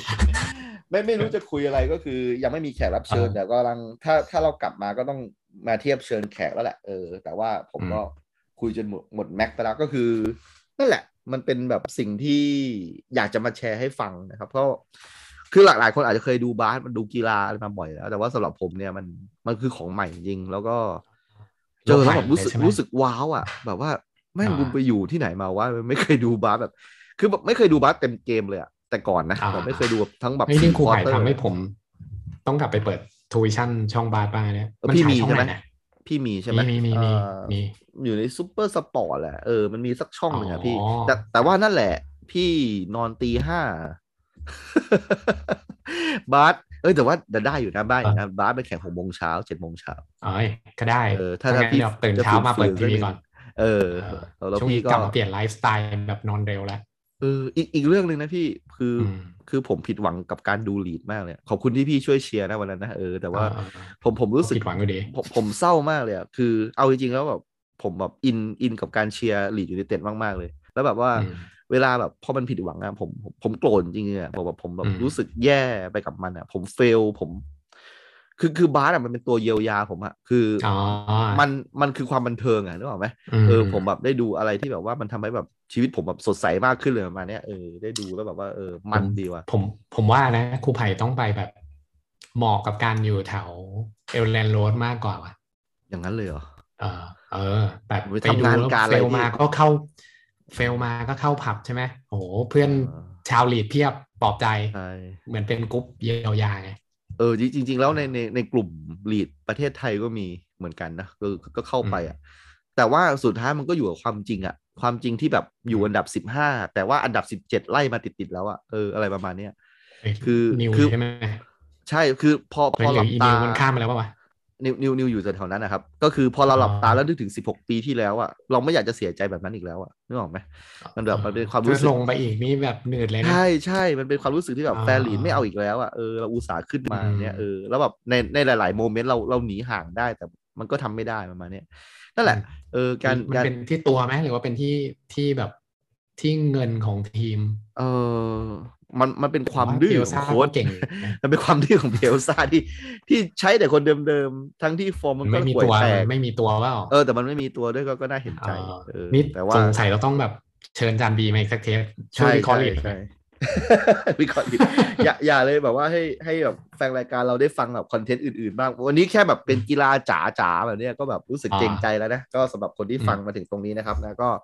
เอ่อ อเมริกันเกมอื่นๆ เดี๋ยวจะลองศึกษาดูนะครับนะ อย่างเช่นฮอกกี้น้ำแข็ง จริง ๆ แล้วบาสไม่ใช่อันดับหนึ่งของอเมริกานะ NFL คืออันดับหนึ่งนะฮะอย่างเช่นที่วันก่อนมันเป็น Super Bowl ใช่ไหมใช่ เราเห็นมี halftime show ที่แบบว่าทุกคนก็จับตามองใช่ไหมยิ่งใหญ่มาก จริงๆยังไม่ได้ดูเลยนะ ปกติก็จะดูไฮไลท์เหมือนกันอ่า NFL เนี่ยเหรอ พี่พี่ดูเหมือนกันใช่ใช่ใช่ นั่นแหละผมผมก็คิดว่าผมอยากจะดูนะ เพราะว่าผมมีความรู้สึกว่าเออพอไปดูจริงๆ มันสนุกนี่หว่า คือแต่ก่อนมันมันเป็นการตั้งธงไปในใจว่าแบบอเมริกันเกมเราคงไม่เหมาะเอออะไรประมาณเนี้ยเพราะว่าต้องเปิดใจกติกามันก็ยากมันดูซับซ้อนเออแต่พอพอบาสเนี่ยพี่โดมมันแข่งทุกวันไง ตอนนี้ดูดูแล้วแล้วมันจำง่ายด้วยทีมนึงมันมีห้าคนเองอะเออมันไม่เหมือนกับดูบอลที่แบบสัปดาห์ละครั้ง แล้วก็มันมีตั้งยี่สิบสองคนที่เราต้องจดจำในสนามมันเนี่ยเออใช่บาสบาสมันทำให้เราผูกพันกับ star อะไรพวกนี้ง่ายกว่านั่นแหละก็ทุกวันเออเดี๋ยวจะลองดูกีฬาอื่น ๆบ้างนะครับ ว่าเออ ดีครับดีครับเออสนุกดีนะครับอะนี่ก็คือรายการ Project H นะครับ เกี่ยวกับงานอดิเรกใหม่ของครูไผ่นะครับนะ ซึ่ง ปกติแล้วก็ ก็คงก็คงจะแบบเป็นเป็นคำถามในใจท่านผู้ฟังนะว่า อะไรวะทำไมกูต้องมานั่งฟังว่ามึงไปดูอะไรมาแบบนี้นะก็ไม่รู้ว่ามันสนุกหรือเปล่านะ แต่ว่าก็เออเล่าให้ฟังว่าด้วยความตื่นเต้นแล้วกัน เหมือนว่าได้ไปเจอของใหม่มาเด็กผมว่าเนี่ย ครับผมครับ อ่าเขาเรียกอะไรนะ การที่ครูไผ่มีงานอดิเรกแบบเนี้ย ก็ อ่า ก็ดีเหมือนกันนะ ครับผมเพราะว่าอย่างน้อยเนี่ย เราเป็นงานอดิเรกที่ไม่ต้องเสียตังค์มาก ใช่ ใช่ไหมอืมอืมที่บ้านน่าจะชอบ ไม่ค่อยไม่เสียตังค์เท่าไหร่ แต่ว่าก็ซื้อการ์ดอยู่เหมือนเดิมไหมก็ก็ก็แต่ว่าแต่การ์ดก็ซื้อน้อยลง เออซื้อเฉพาะของสะสม ซื้อสสตาร์ที่ชอบเออพี่พูดถึงของสะสมเนี่ย จริง ๆ แล้วสองสะสมเนี่ย การสะสมเนี่ยเป็นสิ่งที่อยู่คู่กับสิ่งมีชีวิตนะ นกเนี่ย บางทีมันยังแบบไปสะสมกิ่งไม้เลยนะพี่แบบไปคาบกิ่งไม้จากที่อื่นมาใส่ในรังเนี่ย โดยไม่มีเหตุผลว่ามันสะสมทำไมเนี่ยอืมนั่นแหละ ผมพยายามพูดเรื่องนี้ให้เมียผมฟังนะครับอ๋อเมียผอันมนี้ก็พยายามหาคำอธิบายเชิงแบบว่าพฤติกรรมใช่ใช่ไหมเพื่อเป็นกรรมศาสตร์แบบว่านกอะไรเนี่ยบางทีมันก็ไปคาบกิ่งไม้ไปในรัง ไม่ได้มีแล้วฟังก์ชันอะไรในกับรังนี้เลยอย่างเนี้ยอ่าช่วยอบอุ่นขึ้นไหมก็ไม่เกะกะซะด้วยซ้อ่าอืมำเออ นั่นแหละ มันเป็นเหตุมันเป็นพฤติกรรมที่อธิบายไม่ได้ อ๋ออืมครับแล้วเมียว่าไงบ้างอะก็ดูเหมือนจะเข้าใจ ดีใจด้วย เออประมาณนั้นนะครับครันะบก็ก็อย่างนั้นแหละก็ก็ต้อง educate เมียผมไปเรื่อยๆนะครับอืมนะครับครับ ชอบว่านะครับน่าใช้คำว่า educate เมียด้วยอืมใช่ครับนะครับ เพราะสังคมชายเป็นใหญ่อะบ้านผมไม่ดีไม่ดีไม่ดีอะโอเค ก็ขอขอบคุณท่านผู้ฟังที่มาฟังวันนี้นะครับ วันนี้เราอัดกันวันอังคาร แล้วก็พรุ่งนี้ on เลยนะครับ ครับพี่โดมพร้อมนะครับสำหรับศักราชใหม่ของ Project H โอ้โหเพียบ ซึ่งซึ่งถ้าเราเริ่มแล้วเนี่ยเราเราจะไม่ค่อยหยุดแล้วนะครับเอาจริงๆใช่พี่พร้อมนะฮะใช่ เพราะว่าอันนี้คือเหมือนเราพัก season ไงเป็นช่วงใช่ใช่แบบว่า สิ้นเราพักปี season เราก็หยุดไปใช่ ตามหาแรงบันดาลใจจริงใช่ๆเปล่าเคลียร์งาน ไปเคลียร์งานที่ที่ดองดองไว้ใช่อ่าใช่ตอนตอนนี้งานเริ่มเริ่มพร่องพร่องลงทำให้เราอ่ามีมีเวลาทำงานอดิเรกที่เรารักอีกอันหนึ่งก็คืออานี่แหละครับ การอัดพอดแคสต์นะครับ ก็ก็ยังไงก็ยังขอขอบคุณสามโคกเรดิโอที่ยังไม่เอาอะไรมาแทนวันพุธ นะครับยังรอไม่ไล่เราออกจากจากรายการเราอย่าคายใช่ใช่ซึ่งถ้าเกิดเราไปลงดู lineup นะในในสามโค้งนี่ก็ปีแต่รายการคุณภาพนะครับ คุณหมอครับขาเสาเสาเสานะครับครับรายการหนังอ่าอ่าน้องๆอ่าเอาลืมชื่อเขาแล้วเนี่ย พี่เนี่ยโดมช่วยหน่อยอ่าเฮ้ยอ่าแล้วแล้วก็มีอันนี้ด้วย มีอ่าน้องๆนักเรียนทุนอังกฤษใช่ไหมสลัดผัก อ่าใช่ไหมอ๋อ opening credit เฮ้ยโอเคอ่าพูดกันจริง ๆ เนี่ยๆครับ เรายังยังไม่ถึงสลัดผัก ถูกต้อง อ่าสลัดผักเขาหายไปนานเลย เออเอออ๋อมันเรื่องขายไปนานโอเคเออเออเออถือว่าเราโอเคอยู่เออเออคืออมอันเดียวที่แบบว่าเราถือว่าสูงส่งกว่าคนอื่น คือเรื่องอายุผู้จัดนี่แหละนะครับผมว่าเราไม่แพ้ใคร เราอายุค่อนข้าง เราเราเป็นรองแค่คุณหมอขายอย่างเดียว อ๋อโอเคแหละอ่าเออผู้ผู้ใหญ่ไงผู้เฒ่าเออกันหมดแล้วอะใช่นะครับอืมรายการเราเป็นรายการของชายวัยกลางคนนะที่เหนื่อยนะครับ กับกับชีวิตกับชีวิต แล้วก็พยายามจะหางานอดิเรกนะครับ อย่างเช่นอ่าการปั่นจักรยานอะไรประมาณใช่นี้ หรือว่าการไปทำอาหารใช่ใช่การเดี๋ยวชิมไวน์คิดคิดว่านะ เดี๋ยวจะพยายามหาเรื่องตอนเนี้ยเริ่มสนใจเรื่องการไปตั้งแคมป์ อะอ่าอ่าพยายามหาข้อมูลอยู่ มันเริ่มจากที่พี่ไปตามแบบเพจจุดกลางเต็นท์อย่างนี้ก่อนใช่ไหมอ่าใช่ใช่อยากอยากรู้ว่าเขากางกันยังไง ต้องแบบว่าอ่าหมายถึงเออกางเต็นท์เออยังไงปักตรงไหนใช่อะไรอย่างเงี้ยใช่เออมันเรื่องมีทำวิเลธีไงเยอะเออใช่ใช่มีใช้อุปกรณ์ไหมหรือเป็นสายเอออุอุปกรณ์หรือว่าเป็นแบบว่าสายลุยอ่าอะไรอย่างเงี้ยวิชาอันนี้ลูเรากหมายเสือถึงที่เต็นท์เรียนไม่ค่อยพอแล้วตอนนี้ต้องไปหาเพิ่มเติมเออเออเนี่ยน่าสนใจเพราะว่ากำลังแบบอืม เอ้ยอยากเออเดี๋ยวลองดูเด้อะไรอย่างเงี้ยเออเออนะครับนะ ก็เดี๋ยวเรามาอัปเดตดีกิคจรับกรรมนะก็จริง ๆ แล้วเราเป็นคนอ่าวัยเดียวกันแหละ ผมว่าผู้ฟังก็น่าจะเป็นอะไรคล้าย ๆ กัน ไม่ว่าจะเป็นหญิงหรือชาย ผมว่าคนฟังรายการเราน่าจะอายุพอๆกันนี่แหละนะครับนะอืมีใช่คอรับดีตที่คล้าย ๆกัน แล้วก็อ่าน่าจะเป็นการถ้าถ้าเกิดสมมุติว่ามี นะครับอ่าเวลาอยากจะมาจอยก็มาได้นะ อย่างเช่นแบบมีมีคนฟังเรา วันนี้จริง ๆ แล้ว จริง ๆ เราอาจจะได้คุยกับคนฟังท่านหนึ่งใช่แต่ว่าใช่แต่ว่าเมื่อกี้เอ่อเมื่อกี้เขาทักมาเขาบอกว่าพอดีอ่าฮะมันมีเคสด่วนอ๋ออ๋อโอเคต้องโเคทักมาขอโทษด้วยอะไรอย่างเงี้ยโอเคเกี่ยวกับแบบโอเคต้องแบบกักตัวเรื่องอะไรพวกนี้แหละโอเค ก็จริง ๆ มีเอ้ยไม่เล่าดีกว่าเดี๋ยวไว้เล่าเทปหน้าแล้วกันได้ได้เพิ่งได้สดๆร้อนอ๋อโอเค นะครับอ่าก็นั่นแหละครับ ถ้าเกิดคุณเป็นอ่าคนที่ฟังรายการเรานะครับ จริง ๆ แล้วรายการเราก็คือรายการคุณนั่นแหละ คุณมาได้นะครับนะๆอ่ามาคุยได้มาพูดคุยใช่ได้จะไปหาครูไผ่ที่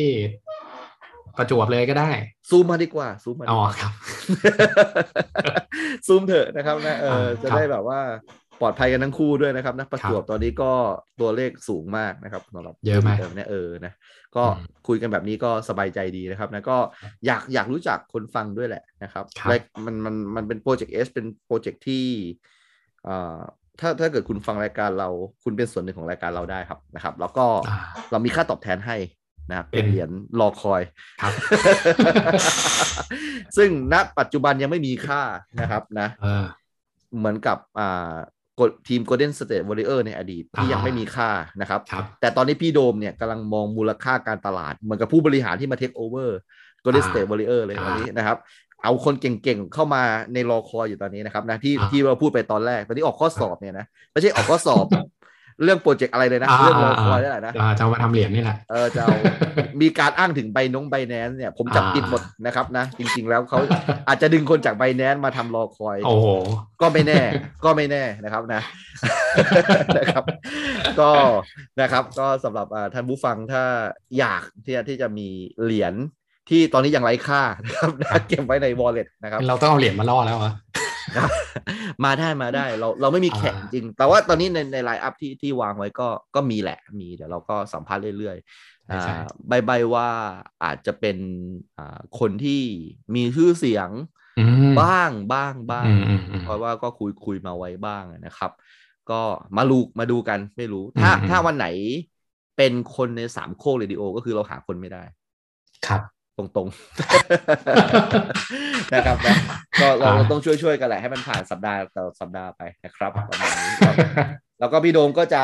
อ่าพยายามดึงนะครับ พิธีกรสาวของเรากลับมาให้ได้นะครับนะใช่เออคราวนั้นก็อยากมาเหลือเกินนะครับ แต่ว่าอ่าผมก็แคปแคปที่ครูไผ่ส่งมา บอกว่าติดธุระติดนู่นติดนี่อะไรอย่างเงี้ยนะครับครับติดครับเด็กบ้างติดผู้ใหญ่บ้างส่งไม่ให้ดูก็เข้าใจอยู่ โอเคครับนะครับโอเคครับอะก็ประมาณนี้แล้วกันนะครับสำหรับครับ EP การกลับมาของเรานะครับในปีครับ2565 แล้วใช่ไหมพี่โดม ใช่ครับถ้าเป็นสนุปีกกว่าคเดิมศแน่นอนนี่คืออะไรนะคศ2000อะไรแล้วนี่ยี่สิบสสอองงพันยี่สิบสองนะครับโอเคครับปีนี้ก็มีกีฬาดีๆอย่างเช่นฟุตบอลโลกรอเราอยู่ ปีนี้แล้วเหรอ ปีนี้แล้วที่กาตาร์ไงใช่ไหม2022เฮ้ยเหรอใช่เออใช่ใช่ใช่เหรอปีนี้แล้วปีนี้แล้วเออใช่ เอ้ยใช่เปล่าวะเออเดี๋ยวนะเออเอ้วันนั้นใครพูดเรื่องโอลิมปิกขึ้นมาด้วย คือโอลิมปิกมันมันมันมันเลื่มัอนนมาปีหนึ่งเดียวไหมอ๋ออ่าโอลิมปิกมันสี่ปีใช่ไหมมันกลายเป็นครับว่าเนี่ยเดี๋ยวใกล้จะโอลิมปิกอีกแล้วอ่าอ่าอืมแต่ว่าตอนนี้มีโอลิมปิกฤดูหนาวนะถ้าเกิดใครเป็นอ่าคนที่ดูกีฬานะฮะเก็บเก็บความรู้นิดนึงนะว่าโอลิมปิกฤดูหนาวเนี่ยใช้หิมะเทียมนะสร้างขึ้นมาเองอ่าเออเพราะก็ว่ามีมันันกกีฬาวายๆนะเหรอจริงหรเขาบอกว่าหิมะจริงเนี่ยมันจะเป็นแบบอ่า สิบเปอร์เซ็นเนี่ยคือเป็นน้ำแข็งแล้วก็อีกอืมเก้าสิบเปอร์เซ็นเนี่ยเป็นอากาศ เพราะฉะนั้นเนี่ยมันเวลาล้มหรืออะไรพวกเนี้ยมันจะเซฟตัวนักกีฬามากกว่ามันมันมันไอ้จะลื่นหิมะกว่าเทียมนิดๆไหมผมได้ยินมา อืมหิมะเทียมอาจจะนะ แต่เขาบอกหิมะเทียมมันเป็นน้ำแข็งเยอะกว่า เพราะฉะนั้นเวลาล้มหรือเกิดอุบัติเหตุอะมันจะมันจะได้รับโอกาสได้รับอ่าบาดเจ็บเยอะ ครับ อืมนะครับ ประมาณนั่นแหละนี้นะครับ ก็อ่ สาระตมเฉยเลยวันนี้ได้สาระนะครับก็จะจะจบก็ไม่จบสักทีนะครับอะจบดีกว่านะครับ ก็ครับนะครับ ก็ปีนี้ปี 2022 แล้วเราครัว่าบเป็นเทปแรกของเทปแรกของเราด้วยนะครับนะก็อยากจะอ่าฝากไว้นิดนึงนะครับนะก่อนคที่รับเราจะเลิกนะครับ ก็คือว่าปีนี้พี่โดมผมได้ ผมได้ของขวัญวันเกิดจากภรรยาเป็น Apple Watch แหมโอ้นะครับ ซึ่งมันทำให้ผมมีวินัยเรื่องการนอนมากเลยพี่โดมนะฮะดีมากครับ เห็นด้วยครับเออซึ่งซึ่งผมอะอ่า มองว่าการนอนกับสุขภาพเนี่ยที่ผมมักจะบอกพี่โดมว่าผมเป็นความดงความดันอะไรเนี่ยอ่าอ่าผมอ่าผมคิดว่ามันแปรผันตรงกันน่าจะดีขึ้นนะอ่าถ้าเยี่ยมเลยผมเห็นด้วยครับ ได้พักผ่อนเพียงพอนะครับ ก็ใช่อ่าทุกทุกๆวันนี้ก็ก็ทุกทุกๆคนก็คงจะมีแอปพลิเคชันอะไรแบบประมาณนี้ว่าแบบดูว่าเราหลับลึกไปกี่ เปอร์เซ็นต์ดิฟสลีปอ่าเป็นเท่าไหร่อะไรเนี่ยนะครับอ่าเปลือกตาเราเริ่มแบบเข้าสู่ภาวะ REM อะไรเมื่อไหร่อะไรแบบเนี้ยเราก็สามารถที่จะไป track ดูได้ ตอนเราอืมตื่นประมาณเนี้ยนะครับอืมซึ่งอยากฝากไว้นะครับ ก่อนที่จะจบรายการว่าการนอนเพียงพอแล้วมันดีจริงไม่พูดจริงๆนะครับนะดีหลังมากจากหลังจากที่มีอ่าตัวเลขอะไรมาโชว์เนี่ยมันทำให้แบบว่าเอ่อการการทำอะไรเนี่ยทุกๆอย่างเลยนะพี่โดมนะผมว่านะคือถ้าเกิดสมมติมันเห็นเป็นเชิงตัวเลขหรือเป็นเชิงอ่ากราฟิกอะไรเนี่ยเราจะเราจะทำมันด้วยแบบมี เป้าหมายมากขึ้นอะอ่าฟังดูเหมือนเป็นการการพัฒนาตัวเองนะแต่ว่าอะโอเค ก็จะถือว่าเป็นพัฒนาตัวเองแล้วกันนะครับ ก็คือก็ได้ก็ได้ก็ได้ถือว่าก็ได้เอออ่าซึ่งอืมซึ่งพอทำจริง ๆ กับตัวเองก็คือว่าเออพอเห็นเป็นเลขเห็นเป็นสแตทเห็นเป็นกราฟเนี่ยเออดูเรามีวินัยมากขึ้นเฮ้ยดีเราอะเห็เรานเราด้วยจริงครับจังมากขึ้นเลยเนี่ย อืมประมาณนั้น ดีครับนะครับ ก็ไม่รู้กี่นาทีแล้ว แต่ว่าตอนนี้สองที่ชั่วโมงพูดก็คือจะจะขอตัวไปนอนครับ โอ้ดีมากครับนะครับจะขอตัวไปนอนพี่โดมก็อย่านอนดึกนะครับ ครับ ตอนนี้ก็นอนเร็วขึ้นมาก ดีมากครับผมใช่ครับ พยายามแบบว่า นอนก่อนเที่ยงคืนให้ได้อะไรเงี้ยอ่าบางวันก็ร่วงไปเองแบบ อืม เยี่ยมเลย เยี่ยมเลยครับ ก็ดีครับอยากจะอ่าให้ทุกคนนะครับ ที่ฟังรายการเราสุขภาพดีนะครับ ปีนี้เพราะว่าเชื่อว่าทุกคนก็คงจะอายุเราๆกับเรานะครับ ก็เริ่มเริ่มจะเจอปัญหาสุขภาพอ่าเริ่มจะต้องไปใช่ตรวจสุขภาพ เริ่มครับไปเช็คอัพแล้วก็พยพยาบาลก็เริ่มเตือนเตือนๆหมอก็เริ่มเตือนเตือนๆเรื่องสุขภาพนะครับ ก็ครับปีนี้นะครับอะเริ่มต้นรักษาสุขภาพดีๆ ไปด้วยกัน ถ้าเรามีโอกาสได้เชิญเอ่อคนที่อ่ามีความรู้ทางด้านสุขภาพนะครับ ซึ่งจริงๆแล้วไม่ค่อยอยากเชิญเท่าไหร่ไปฟังคุณหมอขาก็ได้ แต่ว่าอ่านั่นั่นแหละ มันมันไม่ได้ครับผมเกี่ยวกับคอนเทนต์ไงอ๋อมันเกี่ยวกับว่าเรารู้จักใครอ่าเออใช่ซึ่งถ้าถ้าเรารู้จักคนที่แบบมีความรู้ด้านสุขภาพก็อาจจะเอามาพูดคุยนะครับดีครับสำคัญ นะครับพี่พี่โดมมีใช่ไหมฮะในในในตอนนี้ในในความคิดว่าจะเชิญใครมาบ้าง มีมีมีมีเอออ่เชิญพี่ตาลมาอีกรอบก็ได้ใช่ไหมพี่ตาลเห็นว่ามันมีได้ คนอยากจะฟังคอนเทนต์ผีเลยของพี่ตาลอยู่อ๋อใช่ใช่นั่นก็ใช่ไหมใช่ไหมเป็นคนว่างประมาณหนึ่งเหมือนกันนะครับอะอได้ย่างได้น้อยข่าวว่าช่วงวาเลนไทน์นี่ทำบีบดอกกุหลาบแบบอาเหนื่อยรัวมากใช่ไหมอารัวใช่ใช่ใช่เออใครใครที่งงว่าพี่ตาลคือใครและอารัวคืออะไรนะครับลองไปไปฟังเทปอะเทปพี่พี่ตาลพี่ตาล จะมี EP อะไรไม่รู้จำไม่พีได้ระละมิดลูฟอยู่อ่าในในที่ปกฝรั่งเศสที่ฝรั่งเศสนะครับนะเกี่ยวกับชีวิตแอร์คอสเตสแล้วก็ชีวิตอันโลดโผนของพี่ตาลที่ทำมาหลายอย่างมากนะครับ ลองไปฟังดูนะครับ อะโอเค ประมาณนี้พี่โดมครับนะครับ วันนี้ก็ขอบคุณพี่โดมมากนะครับนะครับที่ขอบคุณครูที่ไผ่เช่นกันครับนะครับอะก็ขอบคุณท่านผู้ฟังด้วยนะครับ ก็มาแชร์ประสบการณ์กันได้ แล้วก็ได้รับรอคอยนะครับอะโอเคโอเคพุธหน้าเจอกันครับ วันนี้ไว้แค่นี้ครับผมครูไผ่ครับ ผมโดมครับ ครับวันนี้ไว้แค่นี้ครับ สวัสดีครับ สวัสดีครับ